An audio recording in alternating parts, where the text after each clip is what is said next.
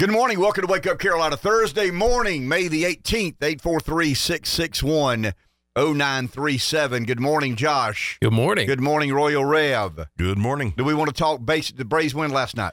Uh, they did win. Okay. So, so the Braves are winning about uh, two or three.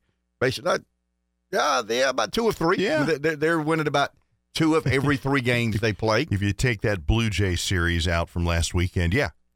Let's do this. Let's do what every fan wants didn't to count. do. Let's let's um if, if you're a Gamecock fan, let's take the Kentucky series out. That didn't count, right? I mean, let's go to the Florida series, right? I feel, I feel much better doing let, it that let, way. Let's go if we're a Braves fan. Let's go when they swept the whomever they swept. I mean, that those are the only series that count, right? That's right. I mean, let's forget the Blue Jay series.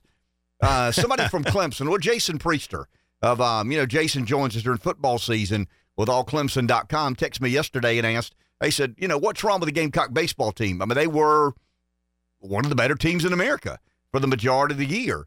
And all of a sudden, they've fallen on hard times. And Jace was trying to be very, um, very selective in his words. He said, you know, I know they've had a rash of injuries.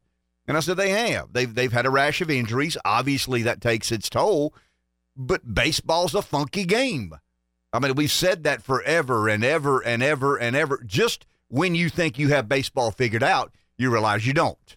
Um, if sports has gods, the basketball gods, the football gods, the tennis gods, the golf gods, the baseball gods have more of a sense of humor than anybody. I mean, I really believe that. If there are gods out there somewhere who construct the orderly fashion of which we compete in sports and athletics, the baseball gods have far more of a sense of humor than anybody else, because they will humble you in a way. It's just a finicky game. Mm-hmm. I mean, it's a very, very finicky, temperamental game. Imagine this. George Brett, when inducted into the Baseball Hall of Fame, I mean, he thanked Charlie Lau. And his big part of thanking Lau was Brett was, um, I mean, he had a propensity to strike out more than he needed to. I mean, he was batting third for the, uh, for the, uh, and this would have been early in his career. I doubt he's batting third for the Royals at that time. But, but Charlie Lau said, you know, George, You, you can't strike out as much. I mean, you got to put the ball in play. But because, you know what the difference in a two fifty and a three hundred hitter is? One broken bat blooper a week. You know, I mean, just, just think of that. One broken bat blooper a week. So if you can put the ball in play, you know, odds are good things will happen. And I, I don't say, you know, well, I mean, George Brett and Charlie Lau, th- th- there, there's a direct, you know, connection there to what's wrong with the Gamecocks. No, it's just baseball's funky. It's real funky, and you can believe you've got it figured out, and then you can look like you've never played the game in your, in your life. And you've seen the Braves do that. Oh, I mean, yeah. I mean, the Braves are full of what? Major League Baseball players. They go to Toronto and just stink they, it up they for, for a weekend. Couldn't hit a lick. Um, and, and the Braves have had some injuries on their pitching staff, which is a little bit concerning. Uh, Kyle Wright, in particular, is one that concerns me. Soreness in the elbow or shoulder. Yeah, see, Wright has uh, shoulder, and Max Fried has elbow. And just, I mean, that, that always freaks. Yep. I mean, it, they're, they're commodities, guys. These are investments. I mean, they're human beings. I get it. They get in probably a, a uh, you know, a Range Rover Land Cruiser and drive home to, to one of the nicer neighborhoods yeah. of, of Atlanta. But, but they're still investments. And anytime you hear the word, uh, especially a pitcher, uh, sore shoulder, sore elbow, yeah, you just get a little bit nervous about, you know, the one guy that I thought was going to the sore shoulder or elbow is Spencer Strider. Not not a big, big guy, but throws, you know, three hundred miles an hour. I mean, I just assumed he would be the guy break down quicker. Now, he was the starting pitcher last night. Didn't have his best performance, and they, I think when he went out of the game, they were, eh, maybe they were tied, uh, and apparently, and this was after I went to bed, but they uh, they did pull it out, I think, in the, in the ninth. Okay, so. Good deal. The Gamecocks play tonight, tomorrow, and and uh, Saturday, uh, Thursday, Friday, Saturday um, series. We will broadcast, I would imagine. Yep. On our, uh, on the, the Gamecock E S P N game on ninety-six point three. In the Florence but, um, area. But, but, you know, I said at the beginning of the week, the Gamecocks have gone from being potentially one of the two or three best teams in America to maybe the third best team in South Carolina. I mean, when you look at hot streaks and, you know, who's playing well right now, Clemson and Coastal are probably playing better than the Gamecocks are right now. But, the, the, you know, that could, that could change the middle of next week. I mean, it really and truly could. The, the Braves the, the, the Braves lose eight of twelve, and then they win sixteen of nineteen. Mm-hmm. I mean, explain to me. I mean, if, if, if the gods of baseball don't have a sense of humor, how could that be? I mean, football teams don't do that. Basketball teams don't normally do that. I mean, they, they're about who they are through the balance of the season. They may have a bad game here and there, but I mean, the Braves, at some point in time in this year, will go on a twenty-game run of probably playing less than five hundred baseball. And then they'll go on another twenty-game run of playing seven fifty uh, baseball. And it's not that unusual to do either. So, yeah, I mean, the Gamecocks came out the blocks playing real, real well. Um, they've hit some some some rough patches here. Uh, I told Jason a lot of what's wrong with the Gamecocks. I can't speak for Clemson. Don't keep up with the Tigers as much as I do South Carolina. But but a lot has been wrong with it. I mean, the injuries obviously have taken its toll. But the biggest thing with the game, they played a lot of damn good baseball teams. I mean, a lot of really, really good baseball teams every single weekend.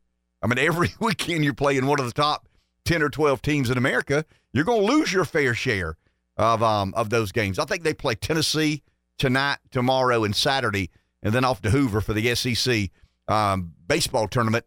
Uh, Clemson, I would imagine, in similar fashion, closes out their A C C um, regular season this week and then off to the A C C uh, baseball tournament. Both look to be in pretty good shape to host a regional. I think the uh, the R P I for both programs are top twenty-ish, so they both appear to be in good shape to host a regional, but um, but I, I don't think either is going to host a super regional. And we said for a long time, the best way to Omaha is through your home baseball field. And if you can figure out a way to capture one of those top eight seeds, I mean, I read a couple of weeks back, it's like, uh, I mean, your, your, your odds increase threefold if you're hosting the region and the super region. Now, now you could say, well, I mean, it, it matters that much to play baseball on your own baseball field. And to some degree, that's true.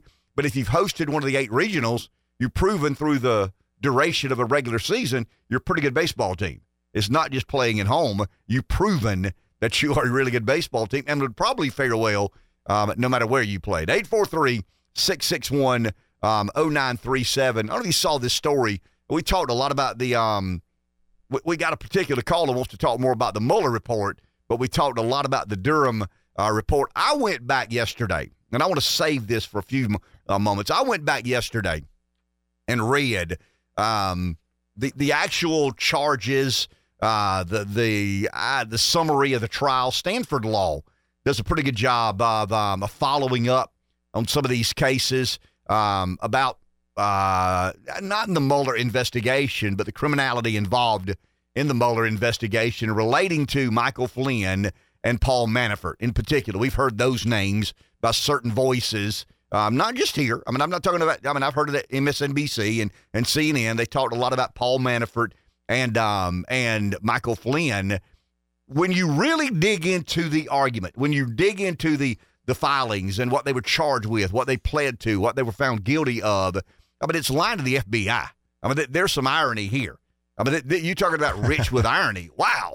I mean, that, you know, um, now Manafort had some issues, uh, bank fraud, tax fraud, uh, one count of failing to disclose an offshore bank account, submitting false statements in support of residential mortgage loans.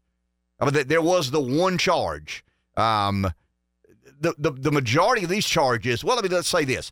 Of the, I think, sixteen charges, fifteen were not related to the Trump or his work at the Trump campaign. Um, all the charges were unrelated to Manafort's work for uh, the Trump campaign. There was this um, this sharing Trump campaign polling data with a business associate uh, with Russian ties, Kislyak, if I'm not mistaken, uh, one of those one of those names like that that we become. Uh, you know, the Russians have these now. I guess they may look at the Americans. Joe Smith, that's weird. Um, I don't know. You know, I don't. I don't have any idea what they think of the way uh, some of our um. Some of our normal, Joe Smith, John John Roberts, you know, uh, uh, Kislyak. I mean, that's kind of one of the. Of course, that's his name. I mean, that's every third Russian is named that. But um, but I went back and looked last night at the Stanford um, Law School's website. Uh, one is very very small. Um, writing. This is the Flynn case, and it says, um, you ready? One count of violating eighteen U S C, not Gamecocks, um, slash one zero zero one. Uh, a felony to make material false statements to federal investigators. Um, in Flynn's case, The false statements had to do with conversations he had in December twenty sixteen with the then Russian ambassador to the United States, Sergey Kislyak. Of course, um, at that time, Flynn was a member of the president's uh, transition team, and in that capacity, he asked Russia through Kislyak to moderate its response to sanctions that the Obama administration had just imposed and not support a resolution that Egypt had committed or submitted to the United Nations Security Council on the issue of Israeli settlements. Soon thereafter, um, Kislyak told Flynn that Russia would comply with both of these uh, requests. The F B I questioned Flynn about these conversations in late January twenty seventeen after President Trump had been sworn in office and Flynn had become his national security advisor. Flynn told the F B I they had not requested through Kislyak that Russia moderate its response to the sanctions and that he had not related or uh, requested that Russia refrain from supporting of the Egyptian resolution. So he was found um, guilty of lying to an F B I agent. I mean, imagine the arrogance of an F B I that sits down with Mike Flynn and charges him with lying. Now, the D O J subsequently dropped the charges against Mike Flynn. I mean, he had to sell his home. I mean, his name is Mud. Uh, he was under attack by the federal government, the deep state. Yeah, I said it before six thirty um, this morning. The brief said when the um, the well, I'll read it verbatim at the Stanford Law School. What rationale did the D O J give for dropping the charges against Flynn?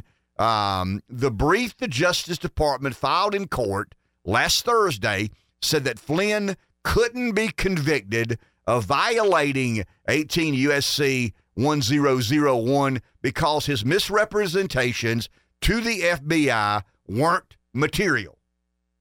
And the reason they weren't material, the brief said, is because the F B I was not carrying out a legitimate investigation. There wasn't any basis for suspecting Flynn of criminal wrongdoing, and the F B I was not proceeding in good faith. Now, now the media never reported that. I, I never remember reading that right. anywhere. I mean, that's news to me, and I do this for a living. I mean, that's news to me, and I doubt very seriously Stanford Law is full of conservatives. I mean, I, I, you know, maybe I'm wrong here. Maybe I'm misunderstanding what sort of person um, goes to Stanford Law or what sort of professor, um, you know, blesses this being allowed to be printed on their on their letterhead. But um, but I want to go back.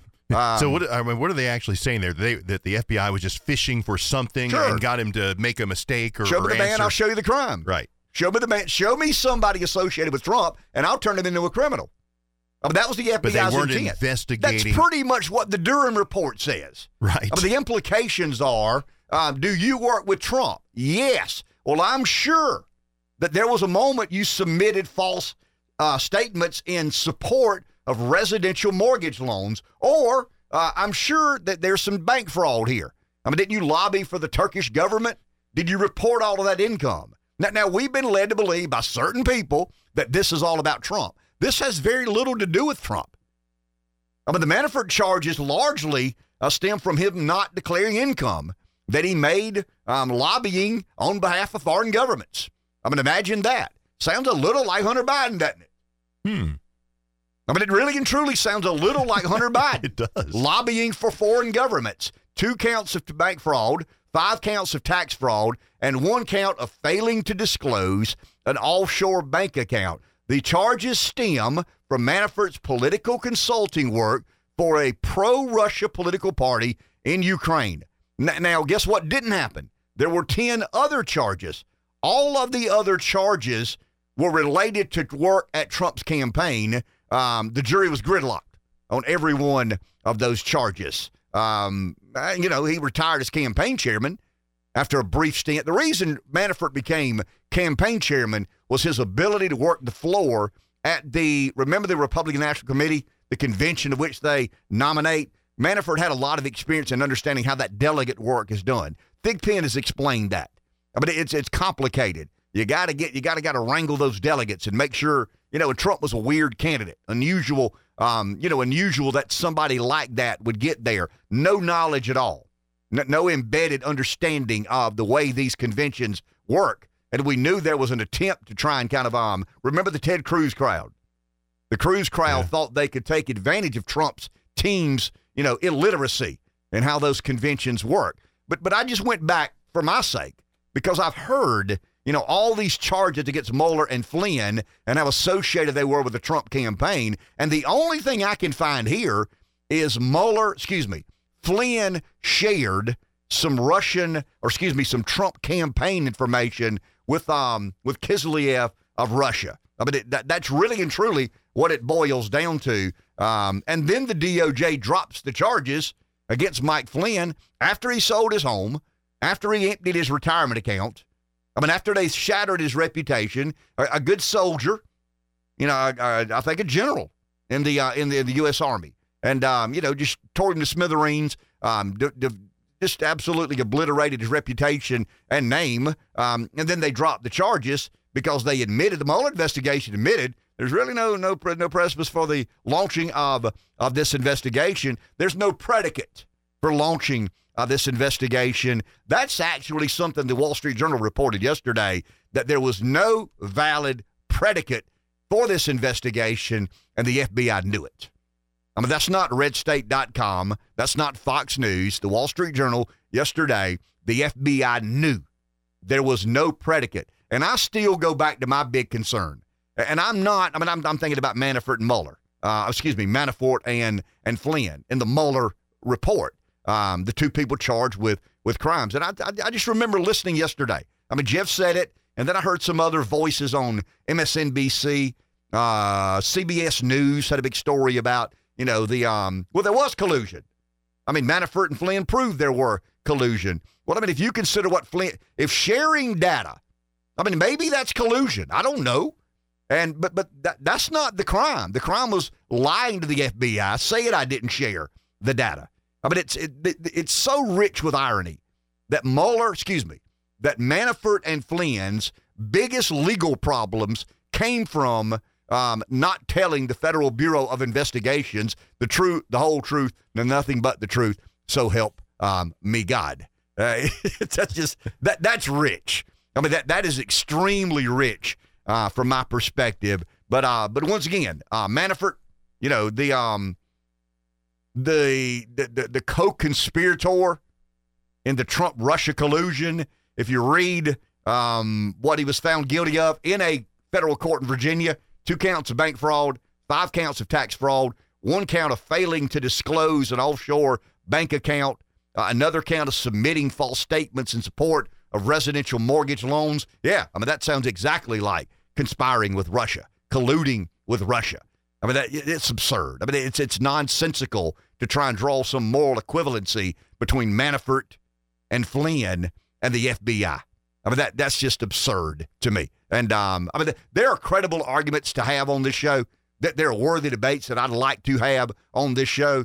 The, the, the equating Manafort, Flynn, and the Federal Bureau of Investigations is an absurd and elementary argument to try and make. Take a break, back in just a few moments. You know, in, in situations like this, I try to find voices of people who have played it both ways. Remember, we say there are Republican candidates who've tried to have it both ways. Nikki Haley kind of uh, epitomizes wanting mm-hmm. to have it both ways. You know, I'm with Trump, then I'm not, then I am, then I'm not. Bill Barr has been a guy who says, you know, some very complimentary things of Trump and then some pretty, um, some, some derogatory things about Donald Trump. And in moments like this, when there's kind of two sides of the debate, the, the Durham report's a bombshell, the Durham report's a dud. I mean, I tend to believe it's a bombshell because it proves beyond a shadow of a doubt the F B I's corrupt. Now, was the election stolen? Don't know. Can't answer that. The election was absolutely corrupted, not by the Russians, but rather the Clintons and the F B I. You would expect the Clintons to corrupt elections. We've talked about how corrupt and scummy they are by nature. But Bill Barr has been someone Uh, who's kind of had it both ways, to be honest with you. Uh, the president sucks one day and the president doesn't suck the next day. Now, he doesn't say that because he's dignified and he's esteemed and he's um and he's well regarded in uh, in Washington circles. He sat down with Brett Baer yesterday or maybe the day before, and I want you to hear about five minutes of what he had to say about the uh, the Durham report. Of your former boss, uh, his temperament, his style, um But in this case, in this effort to go after him, you, you defend him. You think this exonerates him? Well, I, I, I felt, uh, as I started learning more and more about Russiagate, and I've said, this is one of the greatest injustices done to a presidential candidate and a president. And he was treated unfairly here. So he is vindicated as far as Russiagate is concerned. You stop short there. Are you? Well, I, I've had my differences with him. I've also said that I thought that he had great policies. Uh, there was a, he deserved a lot of credit for what he accomplished, and this was a grave injustice. And the fact that he was able to accomplish a lot in the face of it, I think, was a great achievement. I have other problems. I, I uh, you know, I, I'm not supporting him for renomination, but uh, he was right on this, and this is a vindication. He had it right from the beginning. You know, talking about the price of the Durham probe, uh, six point five million dollars over four years, couple days. The Mueller probe was two years plus at about thirty-two million dollars. Something like that, yeah. Um, is this worth this time and effort? What is the benefit in the long term? This goes to the heart of th- to making sure that law enforcement power is not abused to interfere in politics. This is fundamental in civil rights. I didn't hear anyone complaining when the F B I was being investigated for, for getting into civil rights groups and abuses back in the sixties and seventies. In fact, that was being cheered on by the left. This was investigating a presidential campaign based on a lie, no evidence, not even uh, dismissing all the exculpatory evidence. I invite people to look at that report. It's great reading, and the number of instances where where the F B I made this, uh, decisions that are inexplicable uh, are, are, are breathtaking. A couple of specifics. Um, lack of analytical rigor, apparent confirmation bias, an overwillingness to rely on information from individuals connected to political opponents cause investigators to fail to adequately consider alternative hypotheses and to act without appropriate objectivity or restraint. Although recognizing that in hindsight, much is clearer, much of this also seems to have been planned. Right. And it was driven from the top. There was a predisposition to do this. One of the uh, one of the good s- stories here is that a number of F B I agents throughout this process would say, "Hey, wait a minute, what are we doing here?"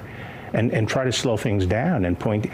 And they were brushed aside. They were reassigned, uh, and uh, this thing was just driven from the top, as one uh, agent in London said. When they were trying, when they were opening the investigation, you know, this train is coming down the tracks and people have to get out of the way. It's being driven from the top. Are you concerned about the F B I, the D O J, looking at it now? Yes, I, I, I have been concerned about both institutions for, for a long time, and I do think that uh, you know that there are more people in those institutions that are that are willing to uh, engage in politics. But I still think the center of gravity in those institutions, among the professionals, are still people who can check their politics at the door and do a good job. Another theme in this report is how the Justice Department National Security Division kept on trying to inject some sanity into this thing and fought hard for that. But you see this report, and then you see the Hunter Biden laptop and the fifty-one signatories to this letter that is Russian disinformation, which then candidate Joe Biden uses in the debate. I mean, it seems to fit this pattern. That was, yeah, it was, it's the same pattern. Absolute lie, and uh, then getting political hacks. In the case of Russiagate, it was some of the talking heads we see on, on other cable channels uh, to endorse it. And that's what happened on Hunter Biden. It was an absolute barefaced lie, and people knew it was a lie. There was no question that was his laptop. So it hasn't stopped, in other words? No. No. And, you know, I think one of the problems is that the, the some of these channels now, these people are implicated in the big lie of Russiagate. They're implicated in the big lie of the laptop. Uh, they have been, uh, you know, the political operatives that have been peddling this stuff to the American people. Some of them have won pro- uh, prizes, and then they celebrate the civil servants who are responsible for the, you know, the, the, uh, Uh, horrible uh, invest, so-called investigations that were run. and all the breaches of their duties. I want to ask you two more things. One is, that's kind of an interesting perspective. The word, I mean, oh. I, I wrote it out, the lie. I mean, you know, um, Manafort, I mean, the, the majority of his trouble is lying to the F B I. My Flynn, n- nearly all of his trouble is lying to the F B I. I mean, you know, he, he lied about what he did or did not do. And and you heard Bill Barr, who is, I mean, once again, Bill Barr's been a fairly honest broker when it comes to Trump. Well, I mean, he's been an honest, opinionated guy. I mean, it's not like I'm in the tank for Trump. I don't hate Trump. I give him credit on some of these policy initiatives, some of these things he was willing to do. But he got it right when he said, and, I, and I'm telling you guys, there's an opportunity here for Trump to, to reestablish the narrative of his legacy. And it's not stolen. It's as simple as this. The stolen has to be replaced with corrupted. I have exposed corruption in a system like has never been exposed before. You have seen, we have proof now. We have a, a validation that, that everything we suspected. And Trump will never say, you know, I don't know if I'd won in twenty twenty without this three-year narrative. I mean, a lot of Seinfeld watching independents probably still believe that Trump, to some degree, colluded with Russia. The Clintons colluded with Russia. The F B I colluded with Clinton. So, so by some degree of separation, the F B I colluded with Russia in the weirdest way imaginable. And I think the way Bill Barr uses the word lie, I mean, there's intent there. But Barr knows that's a very offensive word, not manipulate, not distort. They lied. They lied about Russiagate. They lied about Hunter Biden's laptop. So why do we believe anything's different today than it was before? It's interesting when he says, I still believe the center of gravity in these organizations ha- have some morality associated. In other words, that there, there's some dude today, some lady this morning, putting on, you know, a, a business suit, going to the F B I headquarters with the intent to do, you know, the right thing. I mean, I, I truly believe that. I don't think everybody at the F B I is on the take, but the, but the political operatives within the F B I who have decided that that's the game they want to be a part of instead of true and fair enforcement of our nation's laws. I mean, to to, to me, they've, well, I'll use this, the word, I mean, they, they've completely and totally distorted our, our, our perception of the Federal uh, Bureau of Investigations. I've always been, but I mean, it's my nature, guys. I've explained this a thousand times. It's my nature to be cynical. It's my nature to be skeptical. It's my nature to be contrarian. But they're certainly making it easy. I mean, they, they really and truly are. I mean, they, they're, and this is not good for America. I mean, this this is bad for America. And uh, as a patriotic American, the one debt of gratitude I think I have to President Donald Trump is being k- k- kind of the guy that carried the burden. I mean, he was the guy that woke up every day knowing that they were that there were powerful people within powerful organizations trying to beat the hell out of him. I mean, in essence, and, you know, we we talk about, can DeSantis stand up to that? You know, could Nikki Haley stand up to that? I mean, if that's where we are in America. I mean, if the if the proverbial debate is insider outsider, and the insiders have decided to fight back by any means necessary, I mean, it, it's a mismatch. I mean, th- th- there is no way outsiders win if insiders are amoral. I mean, there's just no way. I mean, if the insider decides to weaponize government agencies that have the ability to indict and arrest, I mean, what what do you do there? I mean, it's, it'll take an ultimate revolution. Who's signing up for that? You know, I mean, I, I don't know. I don't know what percentage of Americans are willing to combat in some way, shape, or form. And that's not a wild conspiracy theory, guys. I mean, that's where we're headed. When, when your government can't be trusted, when the law enforcement agency of the government can't be trusted to fairly and equally execute applying justice, I mean, what do the outsiders do at some point in time? I mean, do you continue to be taken advantage of?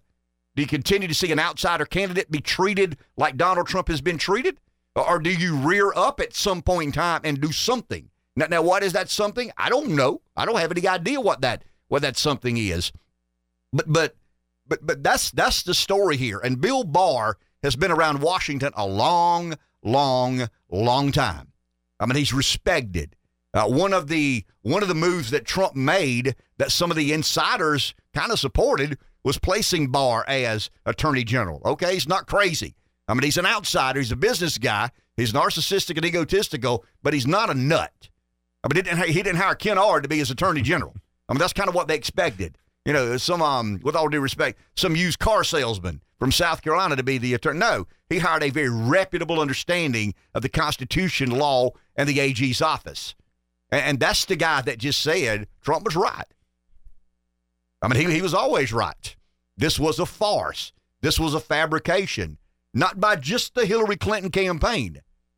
The F B I decided to be complicit and launch an investigation with zero evidence that an investigation deserved uh, to be launched. And the one thing we've left out about Flynn is the D O J dropped the charges because the D O J agreed at some point in time in twenty seventeen, uh, I'll read it verbatim at the Stanford Law, the brief the Justice Department filed in court on Thursday said that Flynn couldn't be convicted of violating eighteen U S C ten oh one because his misrepresentations to the F B I weren't material. And the reason they weren't material, the brief said, is because the F B I wasn't carrying out a legitimate investigation. There wasn't any basis for suspecting Flynn of criminal wrongdoing, and the F B I was not proceeding in good faith. Four words, or two words and an acronym that don't belong in the same sentence.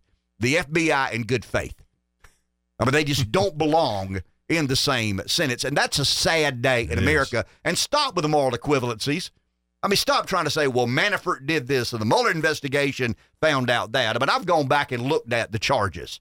I mean, it has very little to do with Russia collusion. There is a single charge against Manafort that he shared Trump campaign polling data with a business associate with Russian ties. I mean, that, that's the charging document. The, the others are submitting false statements in support of residential mortgage loans, two counts of bank fraud, five counts of tax fraud, one count of failing to disclose an offshore bank account. Stop with that juvenile nonsense. Back in a minute. eight four three, six six one, zero nine three seven, our number. A couple of callers kind enough to hold on during the break. Let's go there. Charles in Lamar. Good morning, Charles. Good morning. It's actually Charles in Sardinia this morning. I'm on the way to King Street. Okay. Um, Every time Reggie comes on the radio, my wife asks me, "Or you know, is your portfolio uh, the way it's supposed to be, diversified, or are you all set up?" I just try to explain to her that I don't have any investments, no life insurance, no bank account, and I don't own my house because when I die, I want it to be a sad day for everybody. um, Sounds like my dad. Yeah. I, I posted something on Facebook last night. Y'all saw it. Uh, said, if you asked fifty random people at Magnolia Mall, hey, what do you think about that Durham report? forty-five would respond with, what? Um, I was chastised on there because people are telling me that number's probably closer to forty-nine. And that's really the problem that we have in this country. And you call them the Seinfeld watchers. They're not keeping up with what's going on in the world, and I I would say that forty-nine out of fifty number is a real close number. forty-nine out of fifty people, or about ninety-eight percent of the people that you run into at random, have no idea what the um, Durham report is. They don't they don't know. They never heard of it. They don't know anything about it. Now, maybe instead of Magnolia Mall, I should have used Costco or Sam's or somewhere where you'd have a different level of, of customer. But that's a scary thing. And we've got to try to figure out a way to get the media in this country to report the news instead of hiding the news uh, from people. If you want to get a good, and I hate to sound like Dave and bounce all around, but I got a couple things this morning. If you want to get a good laugh, get you a copy of yesterday's Darlington County News and Press and read the letter to the editor. If there was ever anybody who is Seinfeld watching and has not one damn clue about what they write a letter about, that's fun. So read that and, uh, and take a look at it. And, and Ken and Dave, there's rumor that the president um, today is going to apologize to the Japanese for the United States dropping atomic bombs on Hiroshima and Nagasaki to end World War Two. And I'm just here to say if he does that, America will be a whole lot better off because he will have zero point zero chance of being reelected if he does something like that. They're never going to apologize for Pearl Harbor. There is absolutely no reason for us to apologize for those atomic bombs. That was war, and it was done in an effort to save lives in the long run. So um, um, I'll step down off my soapbox now and enjoy the rest of my trip to King Street. Y'all have a great day. Thank you, Charles. Appreciate the call. Yeah, touched on a lot of points. There's a story out now. My son was telling me about this, uh, my oldest kid, and I can't think of the name of the star, but a star had a medical event. And he survived. And the reason he it was in New York City. And the reason, I'm trying to think of his name. I mean, maybe my kid's listening, and sometimes he'll listen, and sometimes he doesn't, and he'll text me here in a second, or I'll text him and ask him who it was. But there's a big celebrity that had some medical event and survived the medical event because he died, excuse me, he had the medical event on the same night the Seinfeld finale came on.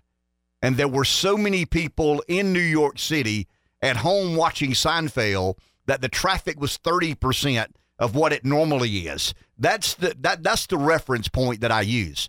These people watching Seinfeld, they know everything there is to know about Jerry and George and Elaine and Kramer, but they know nothing about the Durham report. They know nothing. They know very little about Hiroshima and Nagasaki. I mean, I guess they know from, well, I mean, maybe they teach them in school that now. Maybe. I don't know. I mean, that's where I learned it. You know, in uh, in world history and in the tenth grade or whenever it was, we, uh, you know, began delving into those sorts of worldly affairs that most Americans need to be somewhat aware of. But but it, it just affirmed my suspicion. And I can't think of the name of the star, but it was some big movie star who had some big medical situation.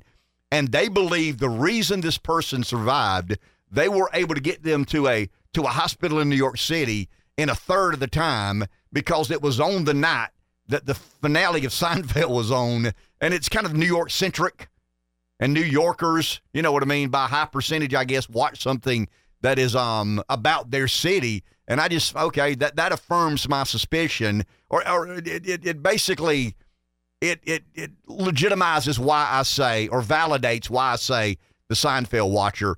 And I'll tell you guys, yesterday, and I find this interesting, because I do believe, to Charles's point, and, and to a lot of things I talk about, I do believe that you've got to go meet the voters where they are. I'm going to talk to Drew McKissick a little bit at eight oh five about that this morning. What are the Republicans trying? I'm not saying forsake your values. I'm not saying sell your soul. I am saying win elections.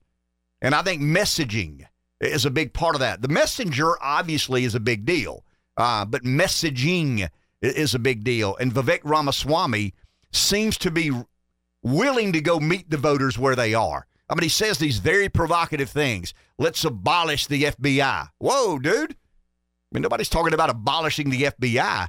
But but all of a sudden, somebody Josh's age says, I've never heard a Republican say anything like that. I mean, the, the Republicans were the ones that tried to stop Woodstock. I mean, the, the Republicans were the one who tried to burn the books and abolish Bob Dylan. And uh, you know what? You see where I'm headed? And, and I, I do believe. I mean, I don't think Charles needs to let go of what he believes in.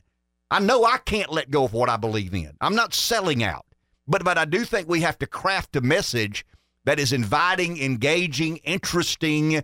And I think part of that message has to be reaching out to people where they are.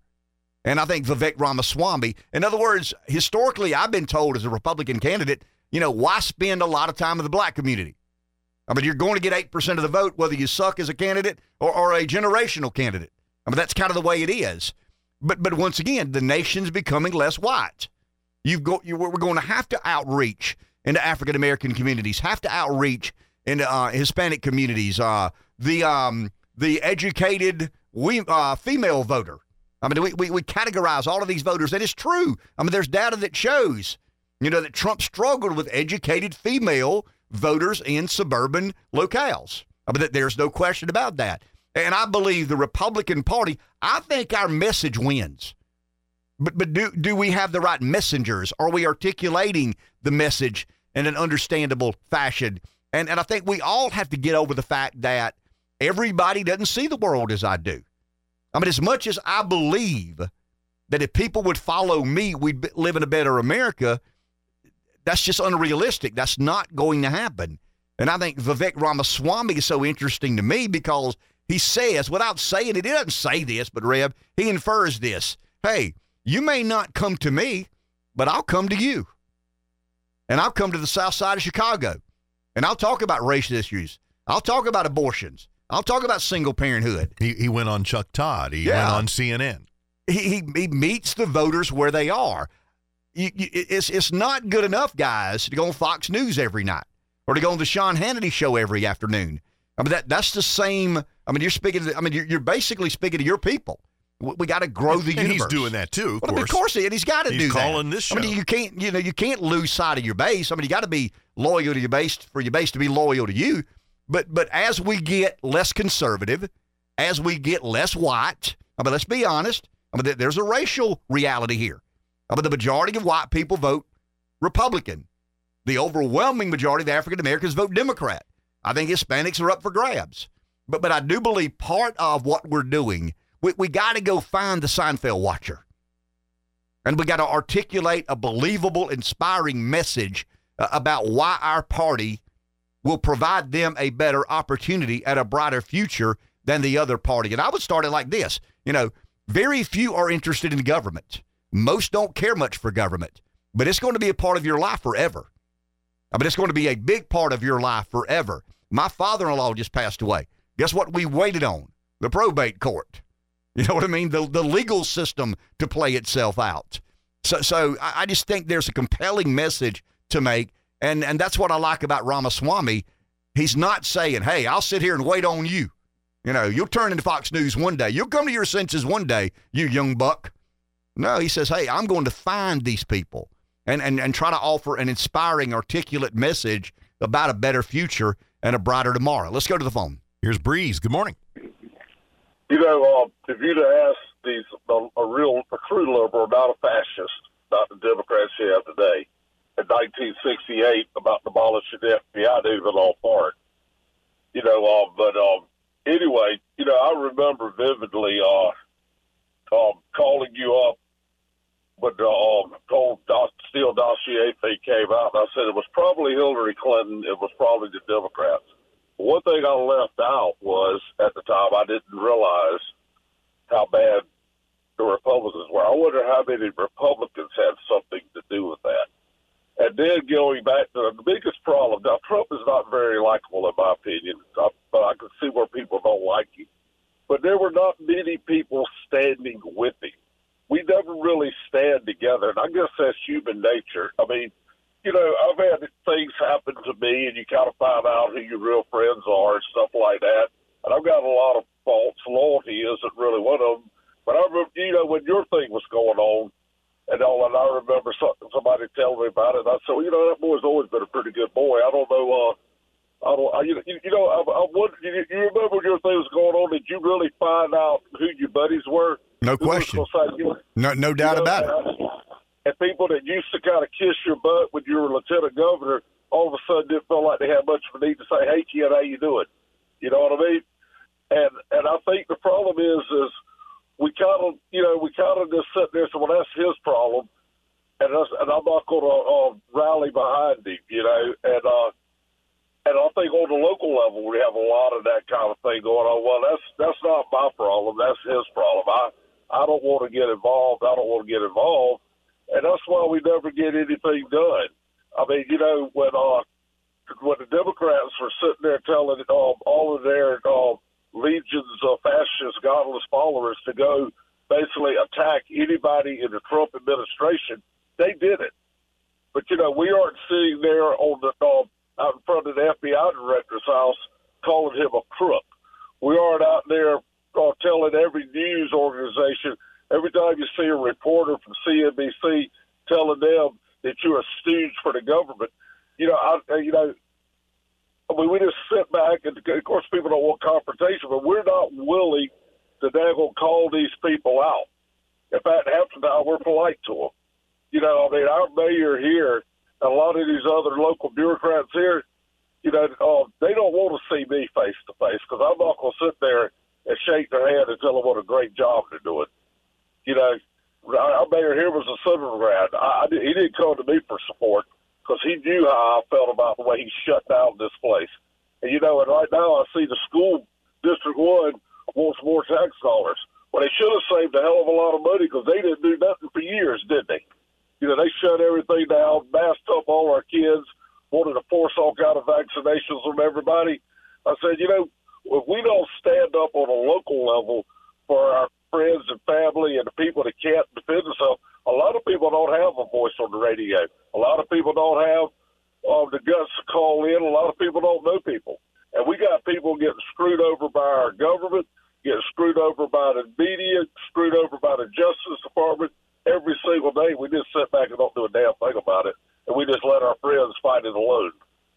Thank you, Breeze. Well, I mean, we've decided, we'll take our break, Josh. We've decided that winning um, some of these debates, some of these intellectual debates, uh, you know, proving how crazy liberalism is. I mean, uh, reparations. I was thinking about that this morning, riding over hearing some talk about, you know, what California's thinking about doing with reparations. Uh, I've got this weird theory, and I think Rujan talks a lot about this. In the transatlantic sa- slave trade, the African-Americans sold African-Americans. I mean, the blacks sold blacks into slave, into slavery. I'll use a weird analogy here because I thought about it. So I don't know if you should say that. Um, is it better or worse to buy or sell drugs? I mean, if you're, if you're buying human beings, are you doing worse by God than those selling human beings? If you're buying drugs, I mean, I'm using that as an analogy. Who's worse, the person buying the drugs or the person selling the drugs? Let, let's go to slave trade because reparations are based on the trans, you know, the transatlantic slave trade. Who, who's worse, the white Anglo-Saxons buying African-American slaves or the blacks selling their own people into slave trade? I mean, that, why, why can't we have that discussion? I'm not afraid to. eight four three, six six one, zero nine three seven, back in a few. It was Frank Sinatra. A couple of people text me during the break. It's Frank Sinatra, oh, okay. who is um the benefit uh the uh, he benefited from um not much traffic on the road in New York City and able to get to the hospital a lot quicker than he normally would have because everybody's watching Seinfeld, as I've said, instead of keeping up with things like a corrupt um F B I. I told Rev I was reading the National Review this morning, and I'm always interested in trying to learn more. Um, I'm not. I mean, I, I am pretty arrogant, but I'm not arrogant enough to know that, you know, that they're still didn't. You, you need to have a burning desire to learn and to better understand. And, um, you know, yesterday, I guess the busy head syndrome makes it natural for me to kind of travel those roads. But yesterday, when we heard so much about, not from just Jeff, I don't want to single Jeff out. That's unfair. But, um, you know, some of the media were talking about Manafort and Flynn. And I said, okay, I've, I mean, I've listened to what the media said, but I want to go back and look at the formal charges.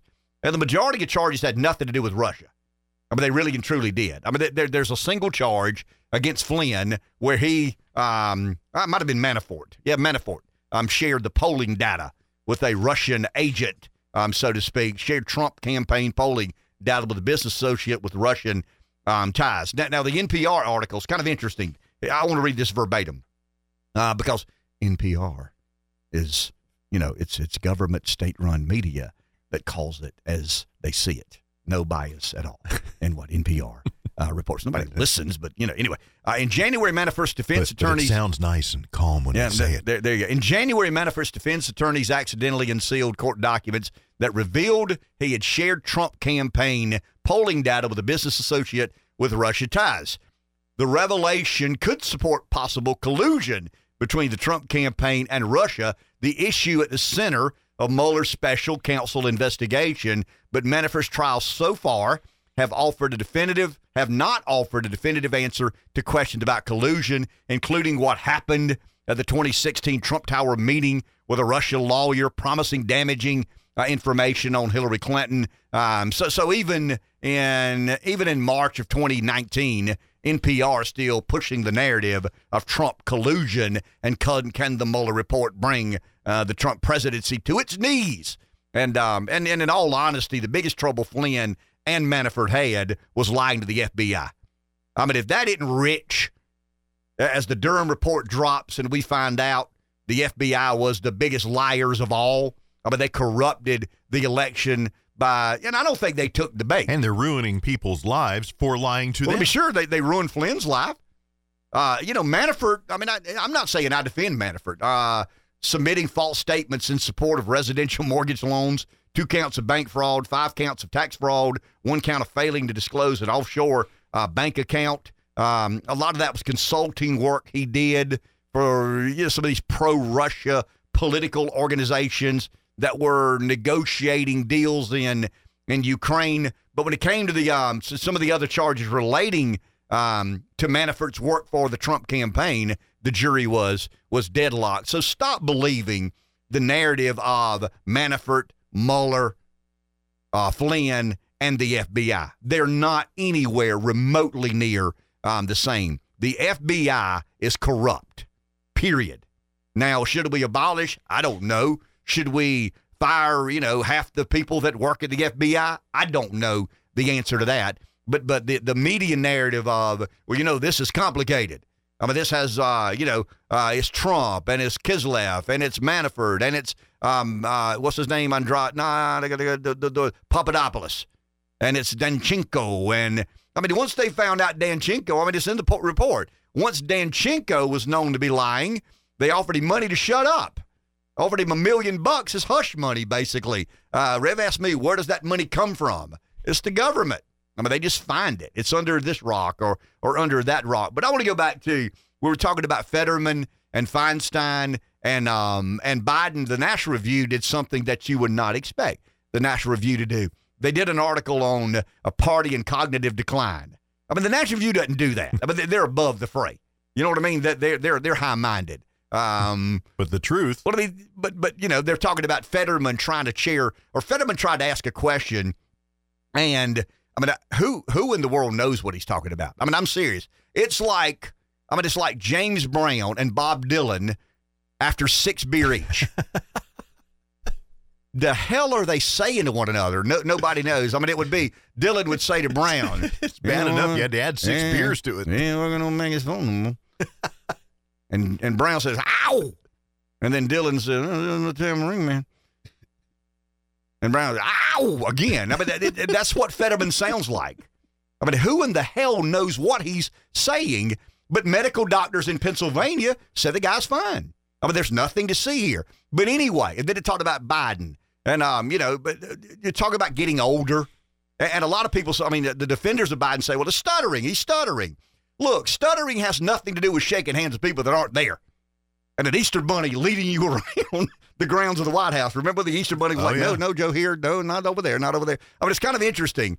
So I, I'm arguing the Secret Service disguised an agent as an Easter bunny so they could make sure Joe Biden didn't, you know, get, get lost in the fray uh, or shuffle. So it's not stuttering. Stop with that nonsense. Somebody's always stuttered a bit. But, I mean, most people who try to talk fast, I do. And in politics, you got to get your, you know, you got to get your words in when given an opportunity. But it's not stuttering. I mean, it's shaking hands with people who aren't there. I mean, it's kind of hanging out with the Easter Bunny and him being your guiding force to get you from one, uh, I, I guess, one child to another. And then you've got Dianne Feinstein, who is, I mean, that that that's elder abuse. I mean, whomever is her caregiver and whomever makes her, she's not making her own decisions. I mean, th- there is no way in this world. Uh, I mean, she is a, a, I mean, she's not a woman in cognitive decline. She is a woman who has no idea where she is or what she's doing. But they rolled her in because they needed a few judges, you know, voted in. And I get it. I mean, you do what you got to do to win some of these political battles. But uh, but in the in the debate about um, cognitive decline, talking about Fetterman, and, and Fetterman's a sad case because he's a sick man. I mean, he's had an issue. It's medical. It's he had a stroke. And and the doctor, I mean, they paid some doctor to say he'd be okay and he'd recover in no time and be back to full functioning as a U S senator, and he's not. I mean, he doesn't know what to, I mean, he, he the, the, the only thing a senator has to do is speak and listen. They have to have the ability to coherently speak and listen and understand and, and, and with some degree of complexity, some of these issues. He can't do that. He can't communicate um, in, intelligible. He can't listen. I mean, he can't understand what it is when you speak to him. I mean, he's got a he's got a you know a medical issue. He had a pretty significant stroke. and he's not gotten a lot better. I mean, I would imagine he's gotten a little better, but he hadn't gotten a lot better. So you've got Biden shaking hands with people who don't exist and, and kind of letting the Easter egg lead him around. And the media says, well, Biden does stutter. I mean, he's always stuttered. Nothing to see here. And then Fetterman, the doctors in Pennsylvania, say, he's fine. I mean, there's nothing to see here. And then he tries to ask a question, and everybody says, what are James Brown and Bob Dylan talking about over there? N- nobody understands anything that he says. And then you've got Feinstein, who is, I mean, just out of it. I mean, just completely and totally. She's like ninety-one or two years old, and she has no business making decisions on behalf of the American government. But it led to a word that I'd never heard of, malapropisms, propisms. M A L A P R O P I S M S, and it's it's words that I mean they're perfectly, I mean they're they're they're they're words that we use, they're words we should use, but we shouldn't use them in these sentences. And and it led me to a when I Google the word, uh, and I don't know if I'm pronouncing it right, malapropisms. Uh, it, it's you know, and it, it led me to an article that we t- we tried to discuss this. That um, we're talking about Seinfeld. Seinfeld's the greatest sitcom ever. Archie Bunker is the greatest sitcom character of all time, period. I mean, it, you know, it, it, it, but but anyway, I found an article, the Archie Bunker Malapropism Dictionary of Mangled English, and we could do an entire show. I mean, the list, season one, it's just, it's just season one, and the way Archie, I mean, Archie would make your perfect Democrat today. I mean, with, with the way he abuses the, the language, I mean, he, he would fit in right with, I mean, in other words, if Archie Bunker were still alive, uh, and if he were real, we could send Archie to see um, Biden and to, to, to basically interpret what it is Biden's trying to say. And then we could send him to see Fetterman and interpret whatever it is uh, Fetterman's trying to say. I don't know that Bunker could even understand what Feinstein is uh, is trying to say. eight four three, six six one, zero nine three seven. Let's go to the phone. Sam in Cross Hill. Good morning. You're on the air. Oh, good morning, Ken. You are all over the place. Uh, every time you uh, come out, you come out of a segment, you jump right on to something else that uh, I, I want to talk about. So bear with me for just a few minutes. Uh, I'll begin by saying I've always heard that there are three types of people. There are people that watch things happen, there are people that make things happen, and there are people that wonder what happened. And I'm afraid we're a country of people that uh, perhaps uh, one of these days are really going to wonder what happened, and it's their own fault. Charles, that was a very interesting uh, statistic that he, that he gave, or his comment, and I firmly agree with that. Uh, um, if you ever watch Jesse Waters send Johnny out to interview different people about issues of the day, some of the questions, the answers that they give are absolutely astounding. And um, speaking about Fetterman, uh, last night Brett Baer had Brett Hume uh, on. And um, the, evidently there was a reporter that actually cleared, tried to clear up what, interpret and clear up what um, Fetterman had said and posted it, and uh, then got so much backlash that he, he had to take it down. And uh, uh, Brett had to correct Brett and let him know that the reporter had taken taken it down. And he said, that's a good thing. Um, I'm also glad you brought up the issue about um, um, uh, with about Jeff and um Uh, and I had that exact thought. I thought, well, that's not really, I really didn't get these guys on, on Trump-related kinds of things. That, that was, and I'm glad you did the research and shared that with us. And finally, um, last night I was I was watching, I guess it must have been Hannity or one of them. But anyway, they had, they were talking about reparations of all things, and now the movement is coming national. You know, it's out stayed in California, but now the squad, some of the squads hitched on to that. And there was a, uh, a black man that was speaking about reparations, nationwide reparations. And I noticed that standing behind him was a bunch of black ministers, preachers, female, male ministers, because they had their uh, pastoral uh, uh, uh, tie around their necks, or they had they, or robes, whatever. So I think the way to the the black community is not necessarily going into the black neighborhoods, but I think it, it would fare a politician well to try to gather up a group of black ministers also and talk with them and hear from them. And that's where I think the conversion perhaps uh, could happen, and also make some progress there, because these folks are the ones that really carry the weight uh, in those communities. So anyway, that's a lot of stuff. But Wayne, you got you, you got my I got busy brain this morning, too. And enjoying the show as always. Good deal. I'll step. Thank you, Sam. Appreciate it. eight four three, six six one, zero nine three seven. oh nine three seven. Let's take a break. We got another call. We'll get there on the other side. So I want to go, I want to go back to, is it the forest of ignorance or the jungle of ignorance? I want to make sure we're not uh, Archie Bunker here, and we're we're not trafficking in malapropisms. Mm-hmm. Can somebody settle that for me? I'm not academic. I'm not scholarly. I'm a good old boy. You know that. I mean, I take great liberties with the Queen's English. But are we are we trafficking in malapropisms when we say the jungle of ignorance instead of the the forest of ignorance? I'll give an example of a malapropism and Archie Bunker. Okay. So so Meathead does not stand up during the national anthem, and Bunker's watching the Yankees play on baseball or on on the you know the big three thousand pound television with the ten inch screen. Remember those? Oh yeah. Um.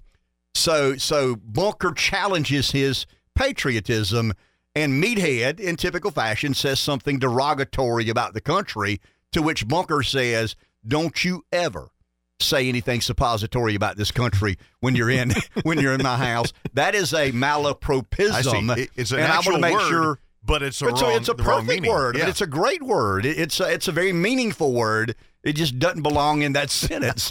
and and I'm wondering if we aren't trafficking, because we like to be grammatically correct yet here. Somehow you know what up. He meant, though. Yeah, that's you, that's you know part exactly, of the... You know exactly what he meant. So is it the jungle of ignorance or is it the forest of ignorance?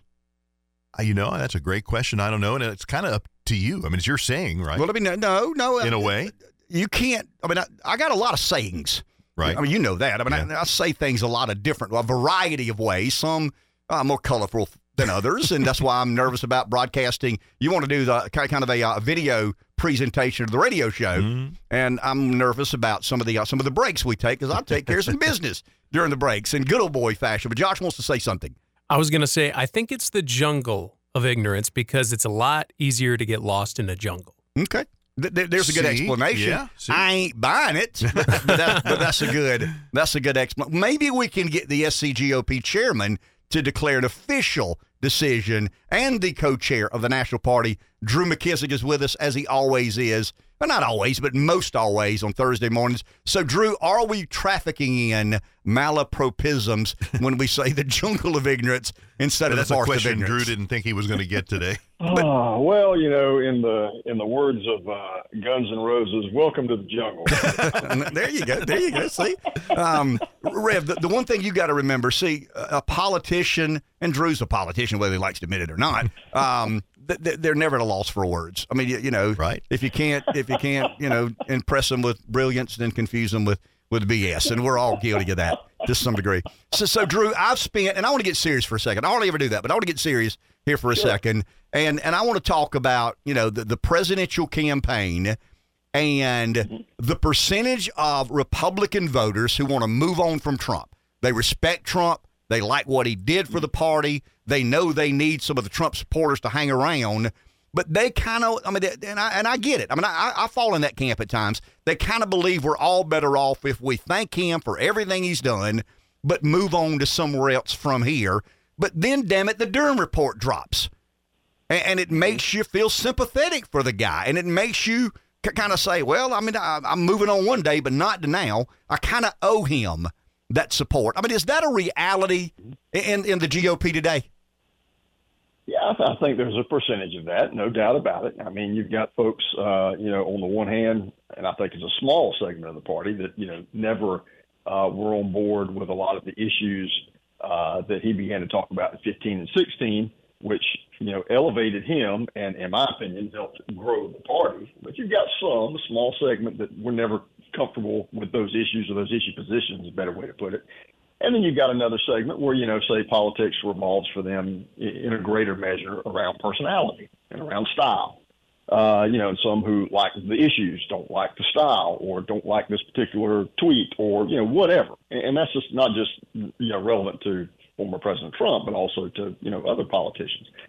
Uh, and, you know, but I, I think there's something to the fact that, you know, whenever uh, things like the Durham report come out, and it just goes back to underline, you know, what a lot of folks in the party and what, uh, uh, you know, former President Trump himself said at the time uh, was true that, you know, hey, well, this was all just a, you know, crock of bull. I mean, so uh, it, it, it definitely lends itself in that direction, no doubt about it. Uh, and remember, you know, nomination contests uh, for presidential nomination anyway, are, they are state-by-state contests uh, for the nomination as well as state-by-state contests. You know, in the general election, we have the Electoral College. But relevant to the primaries, you know, you have state-by-state contests where these different states have different rules. Uh, and a little over, I think maybe it's twenty-six of them, twenty-seven, I forget the exact number, uh, where delegates are elected uh, in winner-take-all fashion or something close to it, versus those that are proportional or some something close to that. Uh, and that lends itself to uh, candidates with uh, a high floor of support. Uh, and the more that the pie, if you will, gets divvied up between other candidates, you know, the better off for that candidate. Uh, contests that are proportional, then it's a little bit different.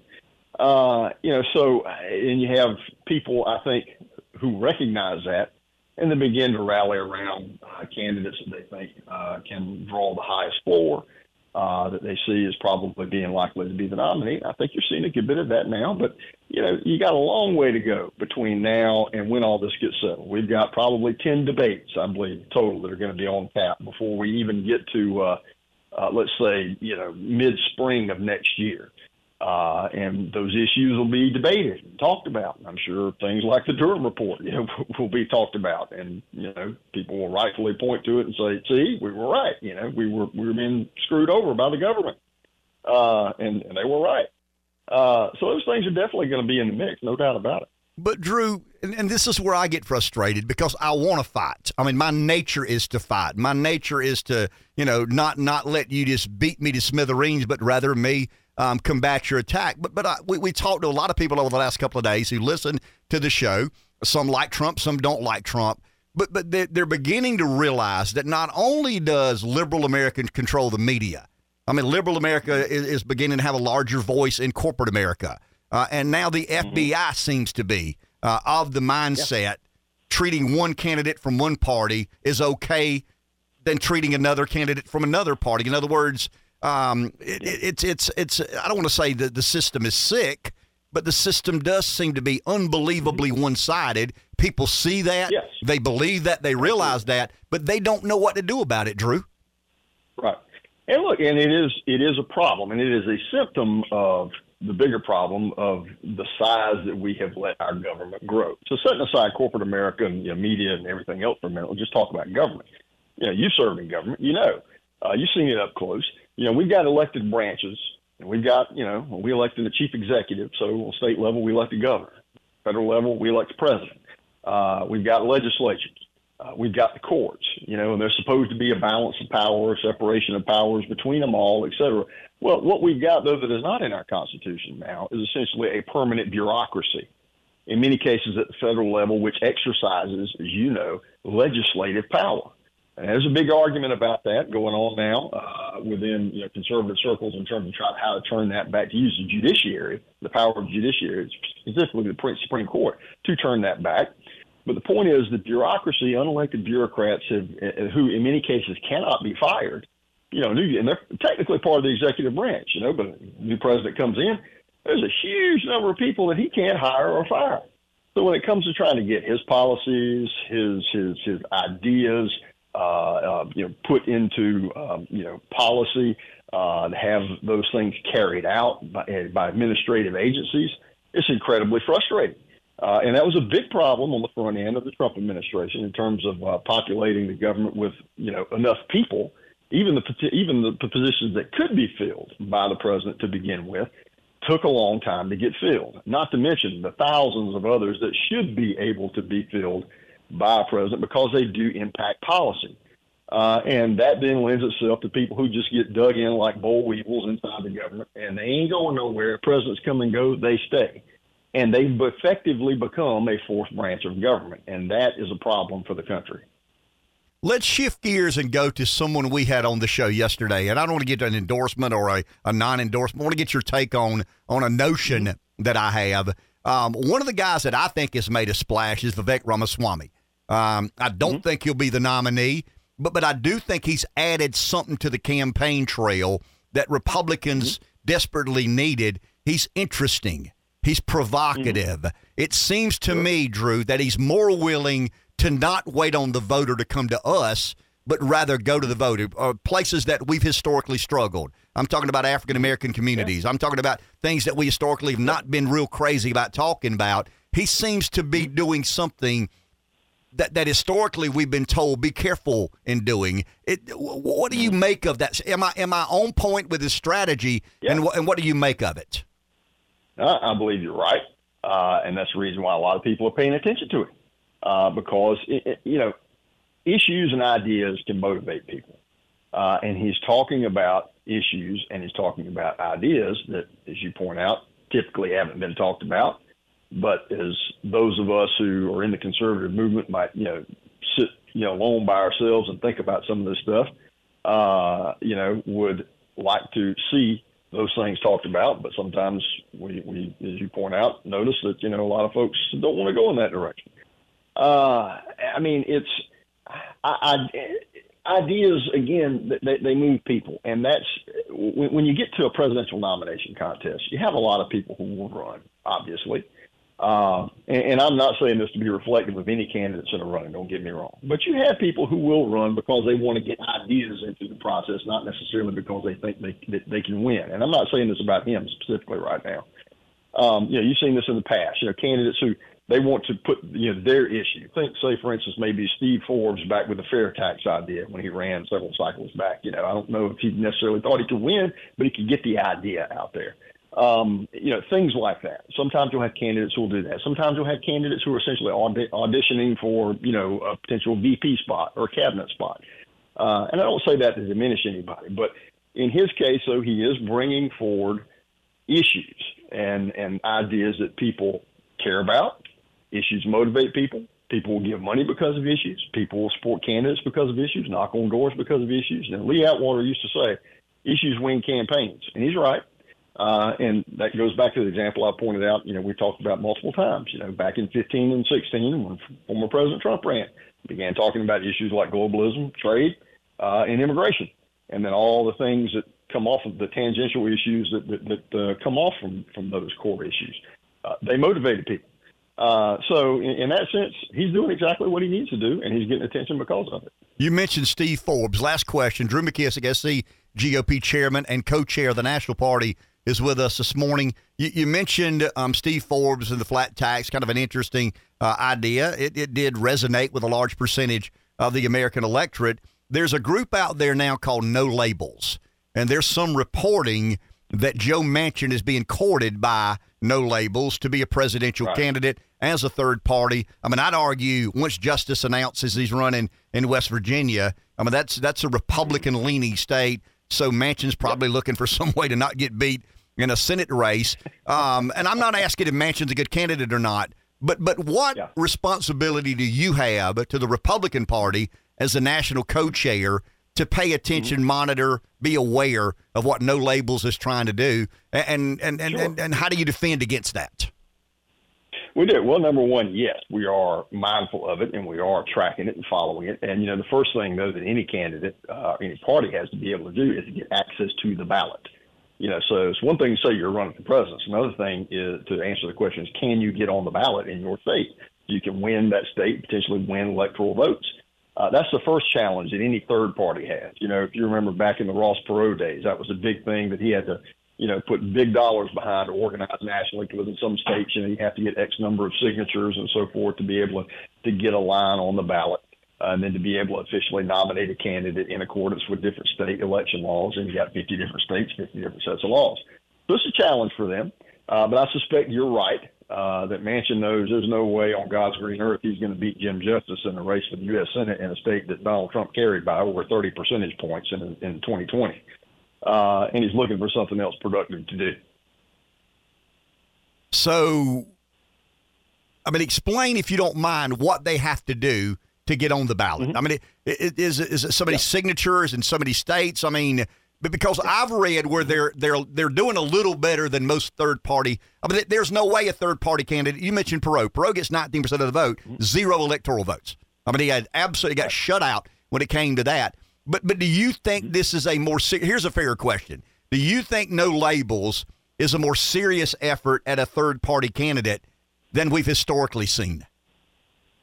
Yeah, no, in the sense that, you know, P- Americans are generally dualists. It usually comes down to an A B proposition. Uh, and to be successful in their sense, they've got to cut into somebody's base somewhere numerically. Now, in terms of the issues of getting on the ballot, you know, satisfying uh, ballot access laws, you know, th- th- there's a good chance that they'll probably be able to get on the ballot in most states. I don't know if it'll be all of them, but, you know, but hey, we've got parties like the, you know, Libertarian Party, Populist Party, or the Conservative Party, the Constitution Party, you know, American Party. You know, we see these all the time on our ballot when we're voting for various other races. Uh, and there's a good chance that they may be able to get on the ballot in most places. And like I said, it does come, it's different in different states. It comes down to signatures in most places, and that's a big campaign they have to organize statewide and pay for and so forth. Uh, but, you know, it's one thing to be on the ballot. It's another thing to be able to convince people to vote for you. And then who is losing voters when you pick up those voters? And that's the real thing. What issues are they going to talk about, and who are they going to take from? Uh, and, you know, if we talk about the issues that are relevant to people, we'll win the campaign, in my opinion. That's our job. Very well explained. Drew, thank you for your time. As usual, very informative. Drew McKissick, S C G O P chairman and co-chair of the National Republican Party. Thank you, sir. Thank you. We'll take a break. We'll be back in just a few moments. No, we're not. We're not cleaning the windshield, and we're not checking under the hood. We're running our mouth as we do every single day. Stop overstating what we do here.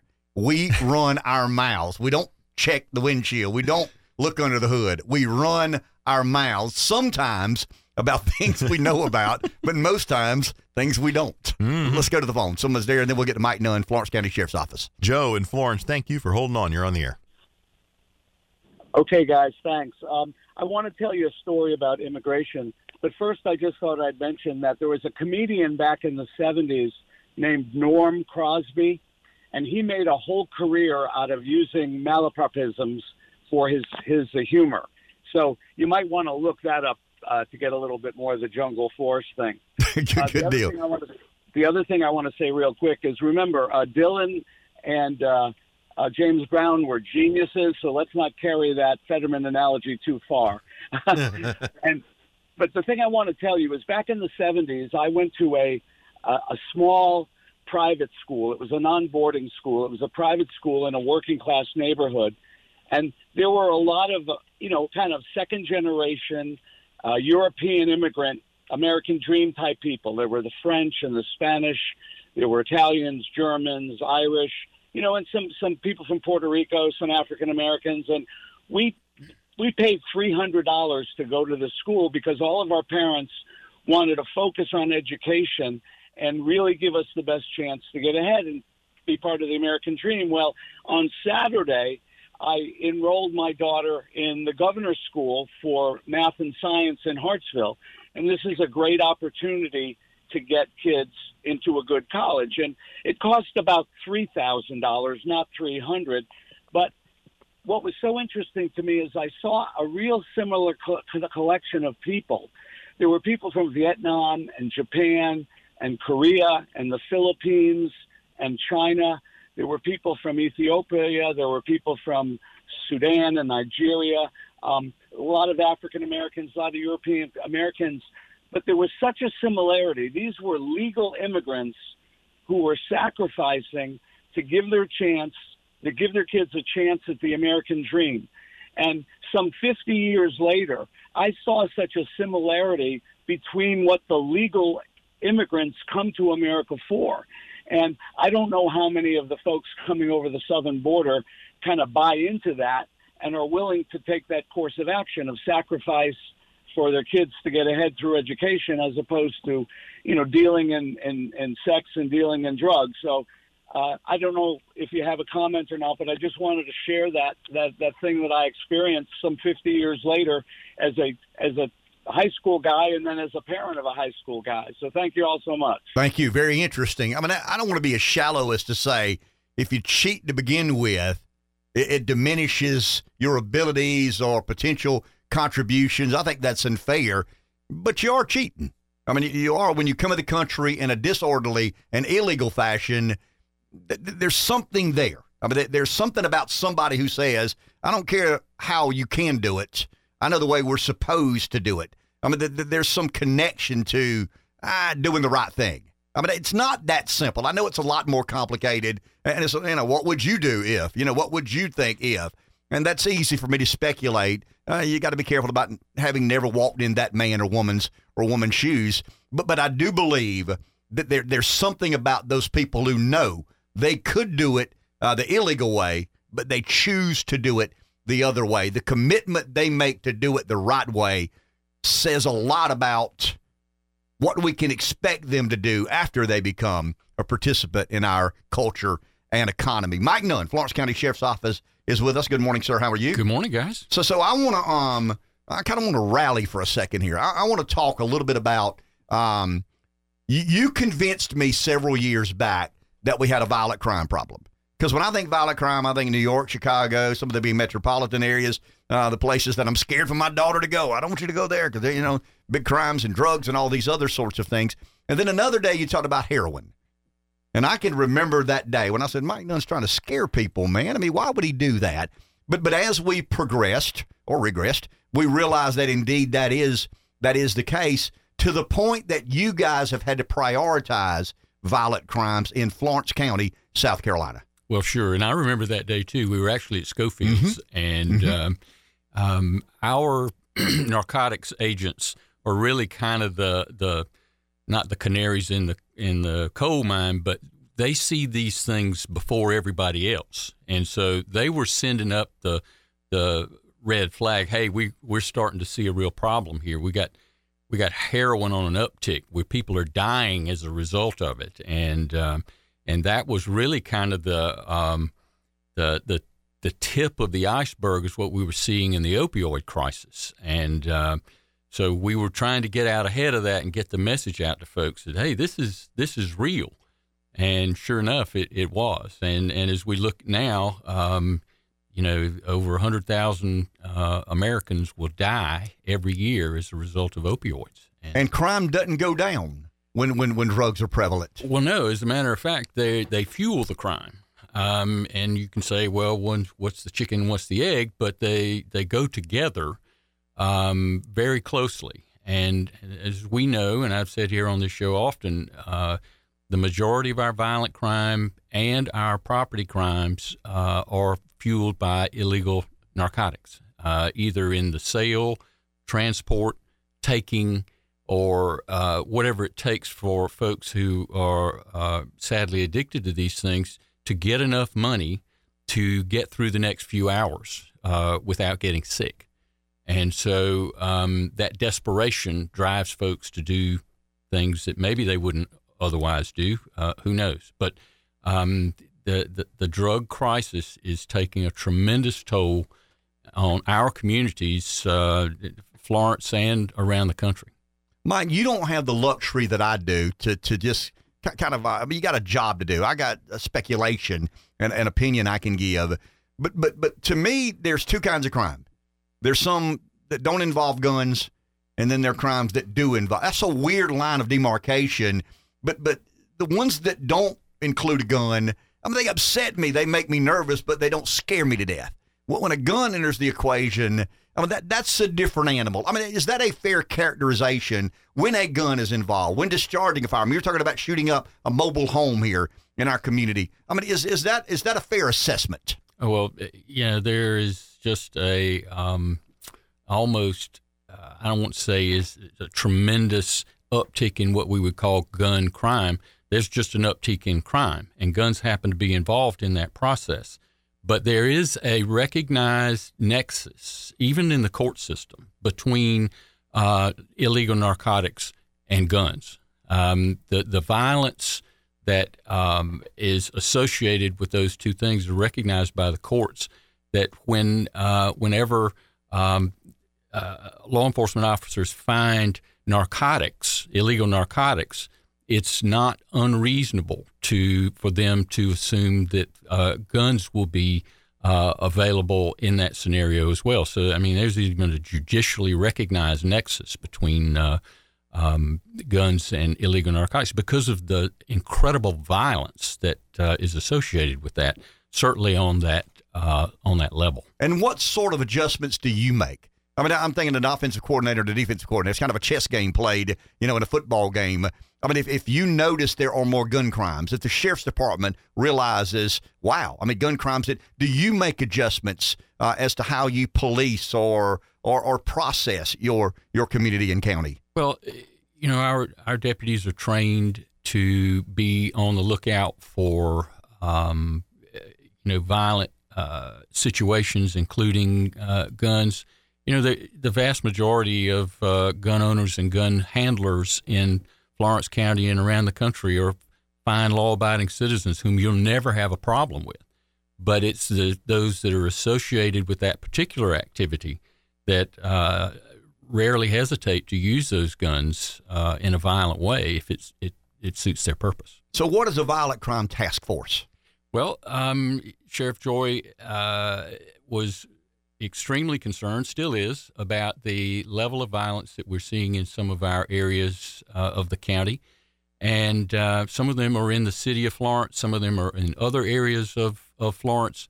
But uh, the sheriff um, reached out to uh, Chief Heidler, uh, chief of the Florence Police Department, to put together a, a street crimes, uh, violent crime task force that can cross jurisdictional lines and can um, come together, use best practices on how to approach um, these areas where the violent crime is occurring. And one of the methods is to, you know, show a, a, a large police presence in those areas. We know that officer presence affects behavior.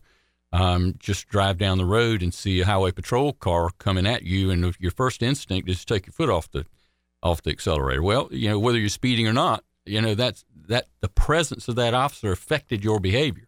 And so that same scenario works in, in a lot of these high crime areas. Now, they can't be there all the time and they can't be everywhere, but just the knowledge that this is an area that is being focused on by the sheriff's office or the police department hopefully will uh, at least cause the violent element to uh, alter their uh Uh, their times, the, their locations, and other things. And it's all designed to keep those people in those areas safe, the but, residents but, who are but innocent. Don't, but don't you need buy-in from those people that live in those areas? Don't they have to be tired uh, of the sorts of criminal activity that happens in those areas? Yes. And, Ken, I think we're starting to see um, uh, a buy-in from some of the folks in these violent-ridden areas that, you know, they're tired of this. They're fed up with their uh, homes being shot up, their vehicles being shot up. They're worried about their kids walking to the bus stop. Um, they're fed up with it. And what we're starting to see is those folks are more willing than they have been to name names and to um, give descriptions of folks. Because a lot of times the folks that are involved in these uh, violent transactions, they know each other. Or, or at least have some association with with each other.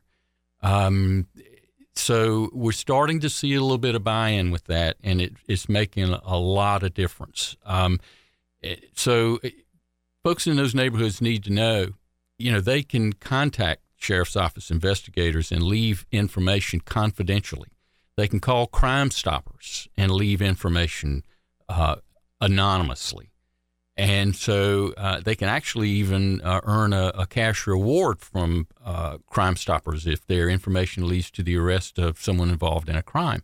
So um, hopefully we're starting to see a little bit of a shift, and, and we understand and we uh, that, that sometimes folks are hesitant to uh, to speak out, but we're starting to see that turn a little bit, and it's going to make a big difference if it'll continue. And that's encouraging for all of us. Thank you for all you do. Great to be here, guys. Have a great day. We'll take a break. We'll be back in just a few moments. eight four three, six six one, zero nine three seven. So we, we, we do the devil's work most days. One Thursday a month, we do God's work, but we're in divinity now. I mean, we're talking about Gamecock athletics. Oh, that that is true. I mean, I mean th- this is the holy grail of all topics that we can um that we can touch on. So, so Scat, Scat Scaturo is with us, uh, president of Florence County Gamecock Club. Scat knows that the easiest layup in his life is to call me or text me and say, hey, can I get a few moments on the show to promote a Gamecock event? Um, now, if you Clemson fans, I, you know we got we got a lot of important things we're doing. I mean, we we've got we got world peace and oh, the yeah. Durham report, the F B I mm. and Trump. But uh, but Gamecocks go to the. I'm joking around. Charlie Grace uh, actually told me at the gym a couple of days ago how much he misses, you know, coming on the show promoting uh, Prowl and Growl. Is that it? Prowl yeah. and Growl. Yeah. But I was like, Charlie, y'all got too big for your britches, and yeah. you hired a big outside marketing firm to do it. So they do um, it differently now, I guess. So, so good luck with that Prowl and Growl, that one-game losing streak that the Gamecocks in, in football. But Scad is with us today to promote an event, Welcome Home. It's kind of um, it's, it's a phrase that the university has coined uh, about you know, just selling the athletics department. Scad has been, uh, and I mean this sincerely, one of the um. one of the foot soldiers and board members uh, of um, of trying to help Gamecock athletics be successful and competitive. Uh, and you're here to talk about an event that'll happen in our hometown, Florence, um, sooner than later. Yeah, good morning. Uh, thank you for having me, guys. Always a pleasure to be on here. Uh, yeah, this Monday, the twenty-second at six o'clock at the Florence Country Club, we've got the Welcome Home Tour coming in. Um, Coach Beamer will be there along with the head soccer coach, Tony Onnen. And uh, we have uh, – it's a – we're limited to two hundred fifty tickets, and right now there's about fifty tickets left. Wow. So, uh, and normally uh, yeah, they don't sell out. It's normally last-minute kind of deal. We're not selling them at the door. They're available at Mickey Finn's, both Mickey Finn's locations or through a Florence County uh, Gamecock Club board member. So get out and get your tickets so you can participate. Should be a really good event. Uh, Coach Beamer is always a pleasure to lis- listen to. Um, a lot of momentum going on right now, and uh, should be a lot of fun. Um, we'll have heavy hors d'oeuvres, cash bar, and Uh, we'll have silent auction going on, a lot of good stuff. Uh, you know, two thousand one pregame uh, field passes, uh, Lowe's suites uh, uh, uh, for, for uh, auction as well, autographed footballs and so forth and so on. So should be a good event. Uh, actually, it's um, coincidentally coupled with the golf tournament. The fourteenth annual William Ray Memorial Golf Tournament is that Monday morning. Uh, unlike the previous staff, we've got ten coaches playing and we got eight other coaches participating. So eighteen coaches will be at the tournament, and then at the end of the tournament, um, Coach Beamer is going to come by for the awards presentation, say a few words prior to going in for the Welcome Home Tour. So it should be a big Gamecock Monday coming and up. This is not for Silver Spur, Golden Spur, full scholarship. This is about for anybody who considers themselves a Gamecock fan and will support the program. Absolutely. twenty-five dollars, doesn't matter you know, who you are. If you're a big Gamecock fan, this is an absolutely wonderful opportunity to come out and hear head coach uh, Shane Beamer. Uh, he is as genuine as day is long. Last year we had we were fortunate to have the program as well, and uh, we were supposed to start at seven o'clock, and he came up to me about five to seven, and there was a line for people to get autographs, pictures, and so forth, and said, "We'll delay the program until everybody that wants an autograph or picture is going to get it." So Every that, day's the Fourth of July with, right. with Shane. I mean, yeah, that is, it's kind of a it's, it's just disgusting as far as I'm concerned, because every day's not the Fourth of July. Well, I like it. I like well, it. He's a very optimistic, but I, I'll say this: he reminded me of Dabo ten years ago. No. I mean, he really and truly does. He has such an optimistic and positive outlook. But I want to go to something that you've invested a lot of your time in, and that is the Gamecock Club. Mm-hmm. I mean, it, it, it's it's it, we love Gamecock fans, but I mean this. I love Tiger fans, as Scat does as well. Except that one Saturday in uh, in November, we don't care much for one another. But but there there's something about being a shareholder. There's something about when when you become a fan of a program, and then you become a fan of the, or a member of the Gamecock. There's something about that. There's some intimacy that you have with the program once you become somewhat of a, a shareholder. Scat, why was it so important for you to be as active as you are in the Gamecock Club, and how would you encourage other Gamecock fans to look into becoming a member? Well, I mean, I think it goes back, you know, went to school there, uh, was a lifelong fan, and then, you know, had the opportunity to come back and, and connect with people here and uh, get, get them to be part of the Gamecock fam. I've always kind of been an organizer type. And uh, so uh, a while back, Scat and actually, I have different skill sets. I'll just I'll just leave it there. Actually, I was just looking back. Uh, two thousand ten is actually when I took over, and uh, and uh, I've had a history of doing some golf tournaments and so forth, and that's been our big fundraiser. And over the this will be the fourteenth year for the golf tournament, but um, over those past thirteen years, we've raised over two hundred thousand dollars for Gamecock Athletics.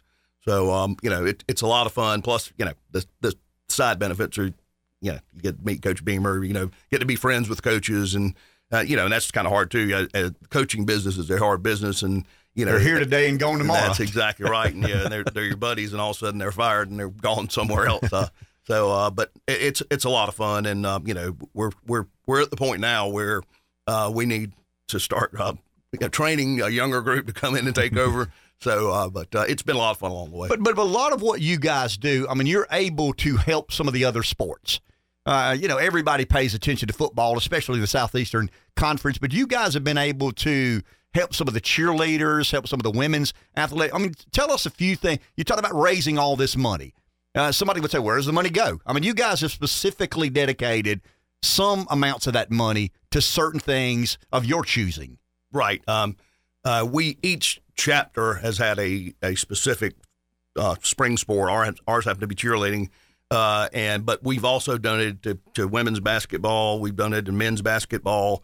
Uh, we've donated to swimming, golf, tennis. The new tennis center, we helped help them out as well. Um, we're uh, actually it's it's kind of unique in trying to finalize this, but we've um we actually are sponsoring. Uh, a, we'll have a sponsored door in the Ops building for the Florence County Gamecock Club, which was a hundred and fifty thousand dollar donation. So um, we're hoping to finalize that this year. So.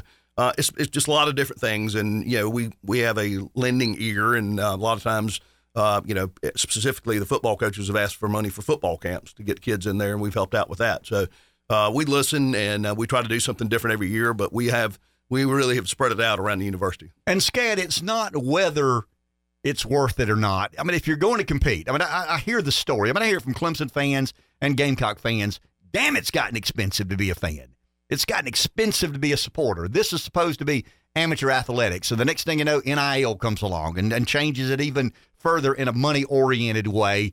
But, but I mean, that horse has left the barn. See, I said that right. uh, I didn't want to catch Scad off guard. I mean, that horse has left the barn. That train has, has left the station. I mean, it is what it is.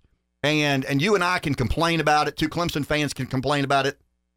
But if you're going to keep up with Alabama, if you're going to keep up with Georgia, if you're going to keep up with Florida and Tennessee and Clemson for that matter, you're going to have to step out and, and raise money and contribute large amounts of money. Um, I'm not saying does it frustrate you or not, but but have you just accepted that as the reality of being a Gamecock Club chairman or president or or on, on a board of an N I L? I mean, it, it's it's big money now. Yeah, yeah, it is big money. And, you know, if you look at um, – let's just look at, at, at Saturday game day. Um, you know, it's – they've made it so convenient to stay home and watch the game on T V.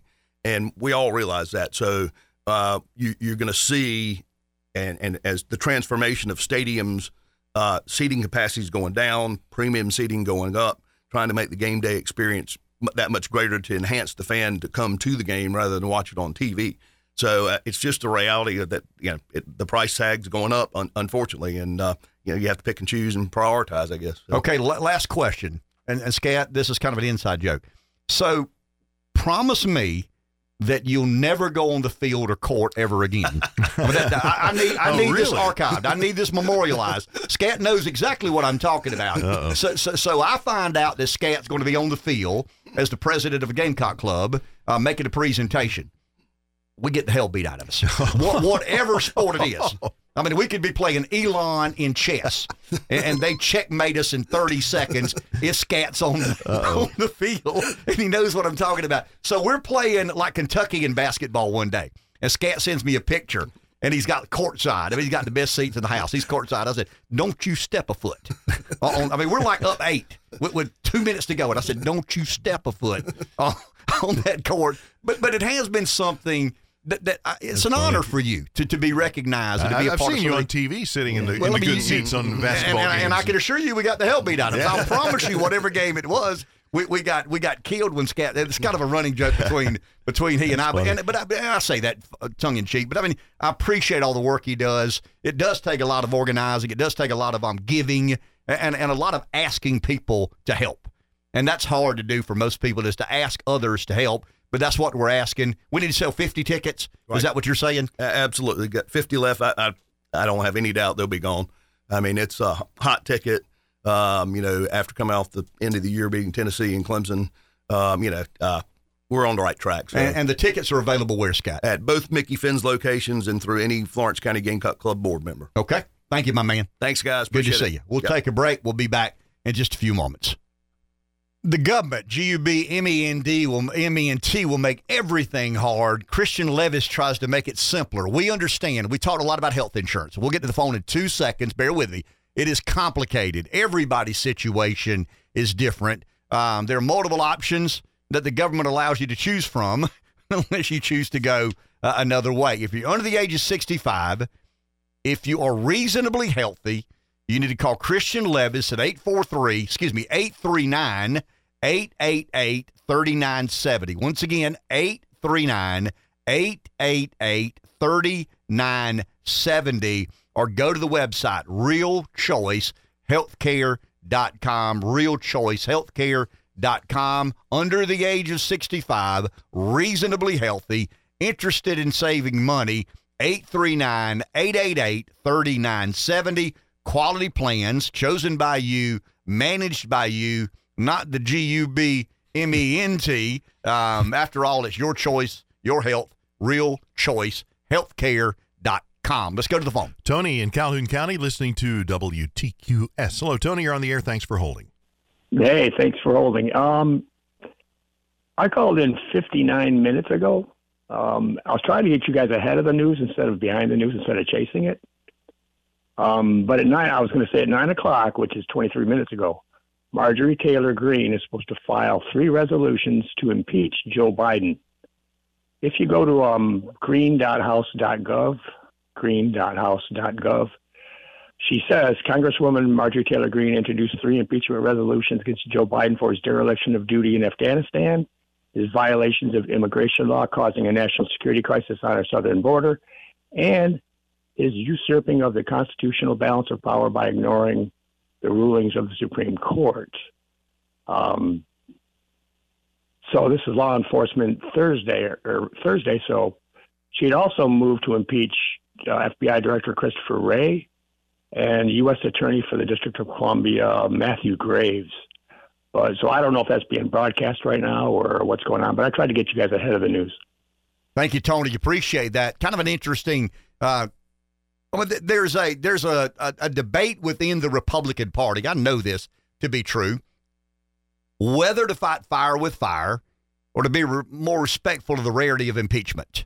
Remember, we talked yesterday, Andrew Johnson, um, Bill Clinton, and Donald Trump twice.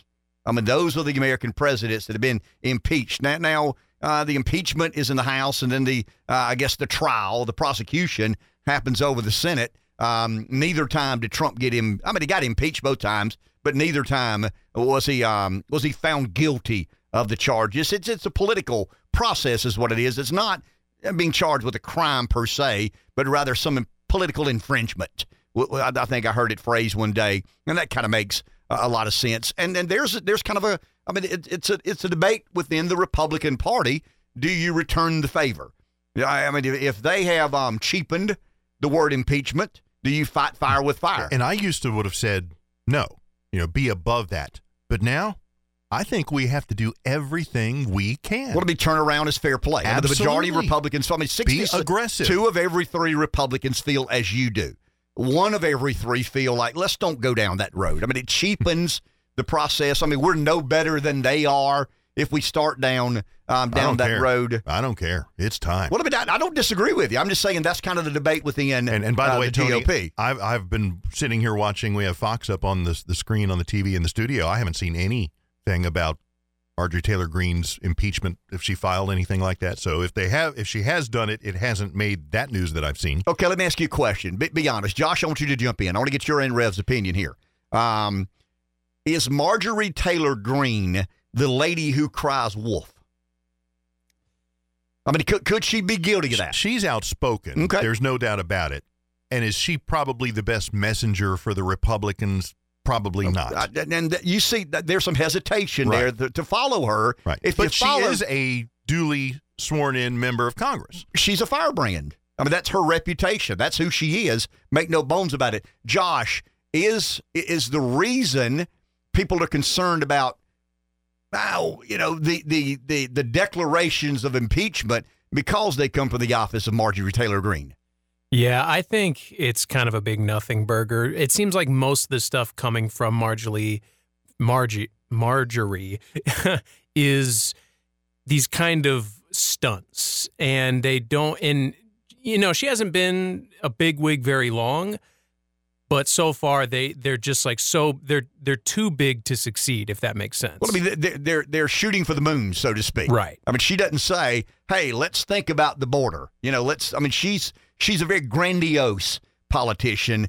I've always been leery, and I'm not saying she's. I mean, I'm not saying these are invalid complaints, and I understand the point Rev's making because I'm kind of with you there. But but at some point in time, everything can't be the biggest moment in the history of American politics. And and I think Marjorie Taylor Greene is beginning to get a reputation. The only time she shows up is when there is publicity to be had or, or books to be sold or or a star to be grown even. I'm not saying that's her.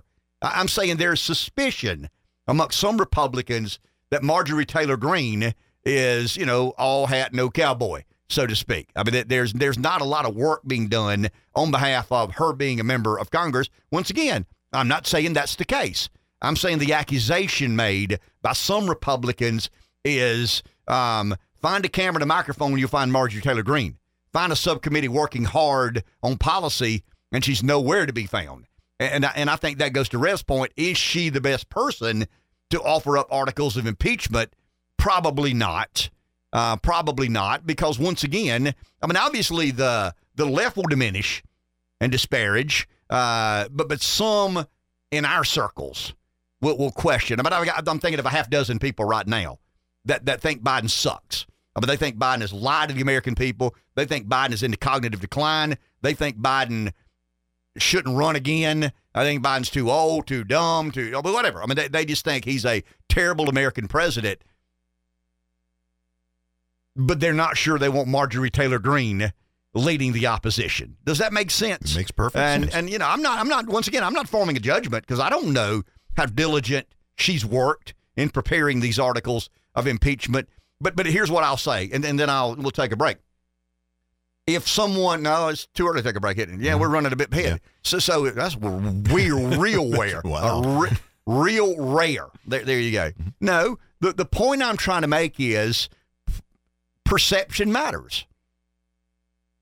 I mean, perception can become reality if you aren't careful, and the perception that Marjorie Taylor Greene is leading the charge is not in the Republican Party's best interest. It's just not. Um, I mean, Jim Jordan's a firebrand, but nobody, everybody believes that Jordan has solid footing when he says these things. I mean, we believe that Jordan rolls up his sleeves, literally and figuratively. I mean, he's the guy that doesn't wear a, a jacket, you know, when he's doing the um the office of, of being a congressman. But, um, I mean, they, they've got some whistleblowers here today that are saying the F B I retaliated against them for uh, for being a whistleblower, I guess. Um, it's a good day for me because so many elements of our government are being questioned. It seems to me, and once again, I don't want to get too far out over my skis. I don't want to get too far ahead of myself, but I read these polls, and I'm not talking about a Republican-funded poll. I'm not talking about a Democrat-funded poll. I mean, the, the, you know, a Republican-funded poll is to incentivize the donor class into believing this could potentially happen, and it will happen if we had, you know, another million dollars of your money or another billion dollars of the corporate America's money. You see, I mean, th- those those polls are, Pew Research does a lot of polls that, that are, I think, fairer and and less politically motivated. And Pew talks a lot recently about the increase in the number of people who are losing trust in their government. See, see, I believe that's our only chance. I mean, I, I hear some of these status quo politicians saying that, you know, Donald Trump is leading an army of people to find the government uh, untrustworthy. Yeah, yeah. I mean, I hope that's what he's doing. I hope and pray with every fiber of my being that that's what he's doing, because I'm skeptical of anybody who says, you know, something other than that. In other words, um, I'm I'm running for Congress because people's faith in the government need to be restored. No, I think people's faith in the government have got us where we are today. I think of last, I think a lack of uh, distrusting of the government has led to complacency and conformity and, you know, vaccinations and shutdowns and lockdowns and, you know, complicit government agencies working with campaigns. I mean, that's kind of the cherry on top for me. I mean, it, you know, I say these things in speculative fashion. I don't know if the election was stolen. I mean, I know there are some things that I can't explain. I mean, I know how many people normally vote in Wisconsin and how many voted, how many normally vote in Pennsylvania, how many voted, but that's it. I mean, anything, anything other than that or anything past that is total speculation. Was it one hundred, one thousand, ten thousand, a million? How many would have voted for Biden? How many would have voted for? I don't have any idea. And I've admitted that. I mean, anything past the statistical anomalies is a complete and total speculation or conjecture on my part. But I think it's it's pretty obvious now that the twenty sixteen election was corrupted. Was it was the twenty twenty stolen? I'm not going there. I don't know. Some of you are. Some of you have made your mind up that the twenty twenty election would have gone Donald Trump's way had not been for, you know, the ballot harvesting and uh, the private financing of elections and the unsolicited mail-in ballots. I get it. I mean, that, that, that's a pretty reasonable place to land. There are others who say, I got to know more, man. I mean, before before I'm convinced the election was stolen, I've got to know more. That That's kind of where I am.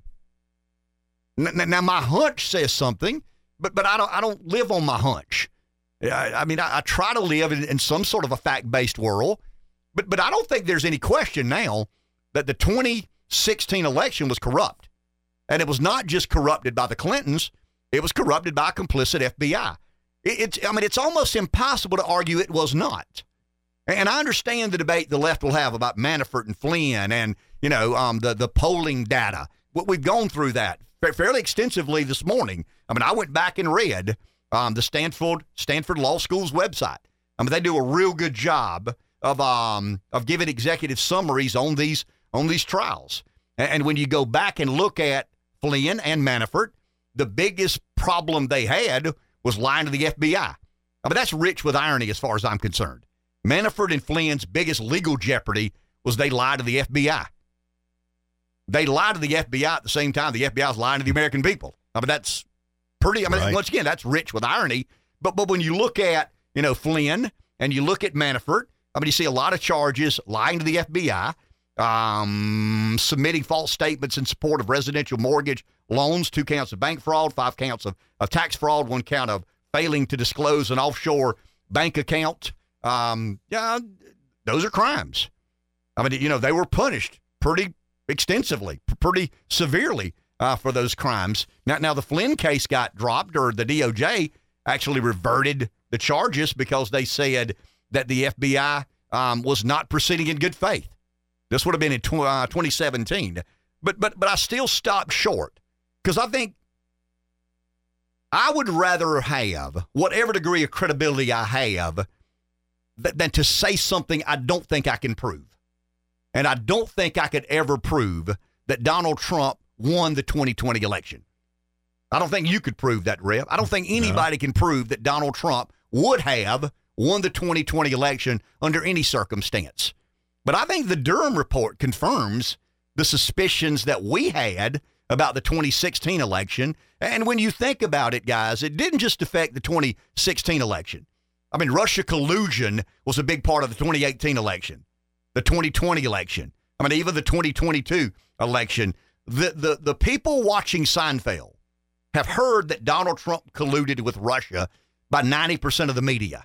And they've kind of got that in their head, you know, that Donald Trump colluded with Russia to win the twenty sixteen election. I can't let him collude with Russia to win the twenty twenty election. That's the Seinfeld watching crowd. That's not the consumer Uh, political news. That's not those who listen or, or read the Wall Street Journal, uh, the New York Times, the Washington Post. I mean, there, there's another narrative there that includes some honest information and some dishonest information.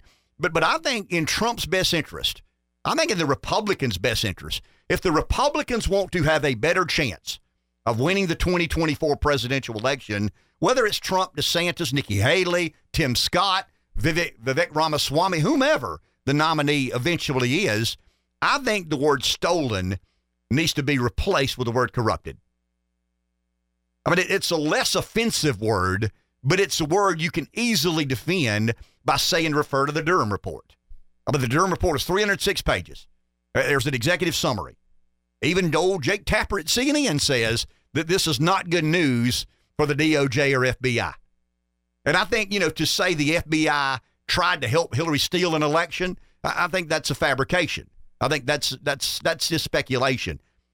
I think to say the F B I aided and abetted, as Andy McCarthy said, highly regarded former district attorney, no friend to Donald Trump. McCarthy says the Clinton campaign pulled one of the dirtiest tricks in American political history, but that's not surprising. That's what political campaigns do. But the F B I aiding and abetting, using opposition research, launching an investigation void of any corroboration, any substantiation, any validation. I mean, that's serious biz, guys. I mean, I don't care if you're left or right, pragmatist, centrist, Republican, Democrat. When the F B I chooses to place their thumb on the scale of a presidential election and we're not alarmed, I mean, half the country say, so what? Orange man bad? I mean, really? Is that where we are? I mean, I think that's where we are. It's pretty obvious that's where oh, we are. Yeah. I mean, the media says it's a dud. There's nothing to see here. Uh, the only people talking about it is Fox and conservative talk radio. Nobody else is covering this. The Wall Street Journal covered it in their editorial segment, and the editorial board of the Wall Street Journal says, pretty big deal. I mean, it's a pretty big deal. They, they say it a lot more eloquently than I say it, but but in essence, I mean, the F B I, I, I don't want to say conspired, because I don't, I mean, conspiracy is another animal, but but there's no doubt they were complicit in taking opposition research, convincing a FISA court judge, using that opposition research, altering a document. Let's not forget that. Not only did the F B I utilize the opposition research, the F B I altered the documentation so that a FISA court judge would issue a FISA warrant so the F B I could spy on the Trump campaign. And when Trump said that, half the country said, orange man bad, it's got to be a conspiracy. That might that, that might, might have been the most honest Trump it had ever been. I mean, in all honesty, he was that, right. that, that might have been the most honest moment in the Trump presidency or, or the Trump candidacy Uh, for president, because Dave Chappelle describes Trump, and I, I, we, we said it yesterday, I'll say it again, Trump's an honest liar. what, what is an honest liar? And kind of read between the lines there. eight four three, six six one, zero nine three seven. We'll take a break. We'll be back in just a few moments. So this hour, we're doing God's work, right, Rev? We're, we're doing good work. Not not God's work, G O O D. We're doing good, good work. work. We, we stirred up the other times, but um, uh, Barry Wingard is with us, and Barry's been with us Uh, a lot, uh, many, many, many times on behalf of the veterans and uh, making sure that Florence and the P D region um, do right in um, recognizing uh, Veterans Day and Memorial Day, and um, and Memorial Day is right around the corner. Barry has a guest with him, Wayne Jackson, and um, I see Wayne a million times a week at the gym. He and I, and I see Barry a lot at the gym. But but anyway, we're here to, to make sure you understand what Florence and this area is doing for Memorial Day. Barry, good morning. How are you? Good morning, Ken, Dave. Glad to be here, and uh, glad to have Wayne with me. Of course, Wayne's a fellow Gamecock, too. You forgot to mention that. So, yeah. Right. yeah, it's uh, Memorial Day's coming. It's always the last Monday in May, uh, May twenty-ninth this year. It'll be at the National Cemetery. Sometimes people think it's going to be at the Veterans Park, but uh, Memorial Day is always held in the National Cemetery, and on Veterans Day we do we stuff at the Veterans Park, which is going to be another good one this year. Uh, I'll come back for that if you'll let me. Sure you will. But uh, ten o'clock, Monday, May twenty-ninth, uh, is Memorial Day. In preparation for Memorial Day on Saturday at nine thirty, uh, that'll be the twenty-seventh, uh, the cemetery staff and volunteers from whoever, Boy Scouts, Girl Scouts, just people looking for something to do, are going to put out over twelve thousand flags, one on each grave. And uh, that's, that's kind of a good thing to... If you got small children, uh, take them out there and teach them a little bit about what patriotism is. But uh, the main event will be Monday. Uh, Wayne is going to emcee it this year. Uh, he, Wayne's a retired uh, Air Force colonel. Uh, he does a lot with uh, veterans also, like Veterans Honor Guard in particular, and the P D area Veterans Advisory Council.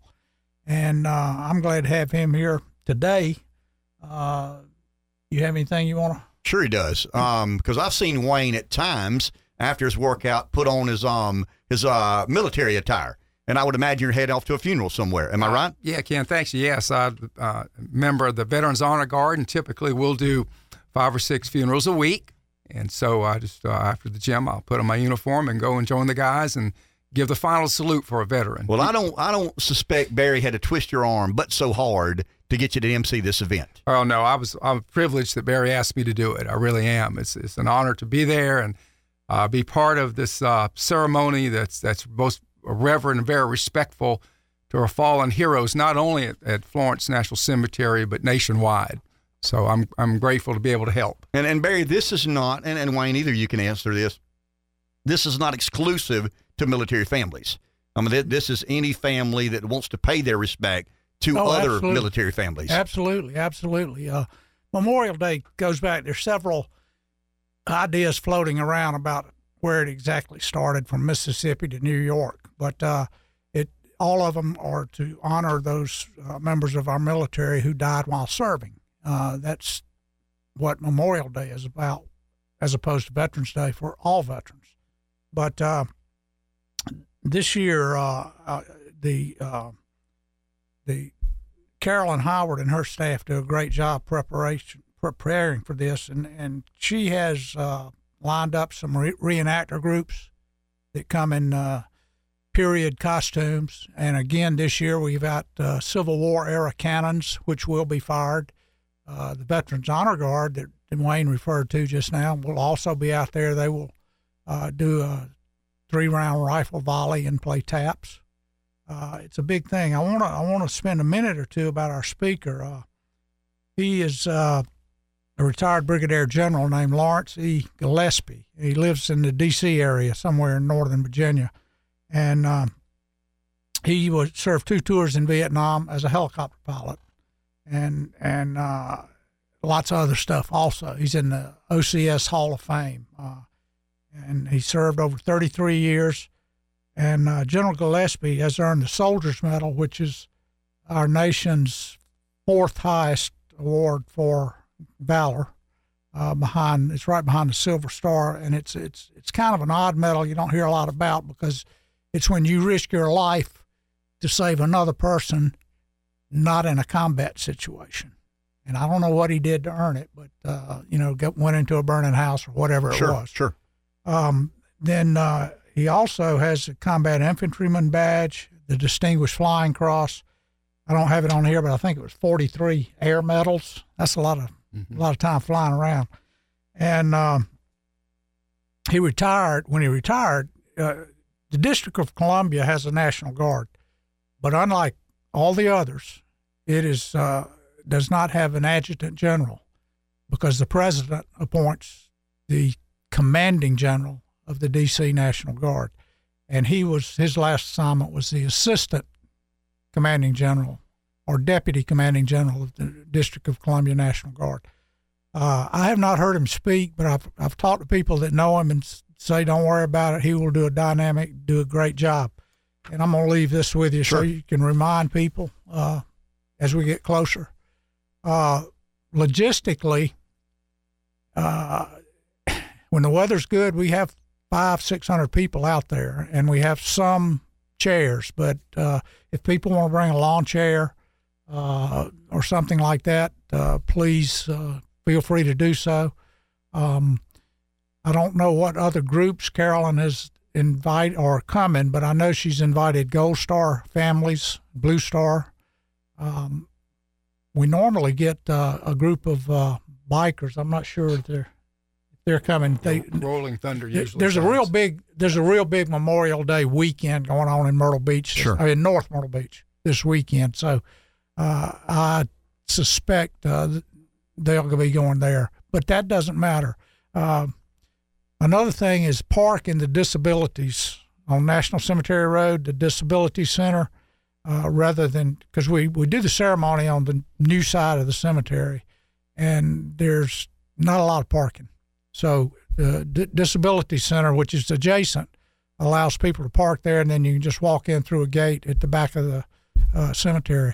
Um, I'm uh, I'm very. Uh, thankful that we have a cemetery here. The cemetery itself, you know, is one of the first, at the end of the Civil War, bodies got buried where they were. In our case, it was uh, twelve hundred bodies from the prisoner of war camp, uh, Stockade. This is known Florence Stockade. And those bodies were buried in what is now the old side of the cemetery. And um, sometime after the Civil War, shortly there, that site and eleven other sites uh, were named national cemeteries. So that's one of the first, one of the oldest. And uh, like I said, it's it's a, it's a very hallowed ground. And I uh, uh, hope everybody can come on out uh, Monday, May twenty-ninth, ten a.m. And, and Wayne, you're responsible for emceeing. Uh, I'm a big Springsteen fan, so I look online at the set list to see what he's going to play. uh, he's going to probably play next night what he played last night. I just want to know where Thunder Road and Born to Run are. I don't want to ask you to give me your set list, but I mean, um, what sort of um, ceremony do you hope to emcee over? Well, yes, sir. It's, it's a, a fairly prescribed ceremony. Uh, we'll we'll have some uh, open up with some patriotic music. Uh, then we'll have uh, uh, uh, uh, color guard. We'll present the colors of the flag. Uh, we'll have an invocation, and then we'll move on into the guest speaker. It won't be as we do here, make it up as we go. It'll be, as you would imagine, two guys from the military. It'll be very timely and, and in order. It's, you know, it's, it's, it's very it's very prescribed. and orderly and, and timely and orderly, no doubt about it. I appreciate it, and I mean this sincerely. um I mean, we rabble rouse and we gripe and complain about a lot of things in America, and you know, we seem to be deeply deeply deeply divided, and we are, and I guess to some degree I contribute uh to that division. And we can do it due to the sacrifice. Well, I mean, the, the, and, and that's exactly right. I mean, I, that's where I was headed. I mean, if weren't if it weren't for people like Barry and Wayne who signed up and became a part of the U S military, Uh, somebody would probably be telling me what I could say and what I couldn't say. So um, so I've always felt very beholden, and I owe a great debt of gratitude to the pretty cool life I've been able to live because people like Barry, like Wayne, were willing to give then and continue um, giving now. We'll take a, no, no, we won't. That's we'll, it. We'll say goodbye and talk tomorrow.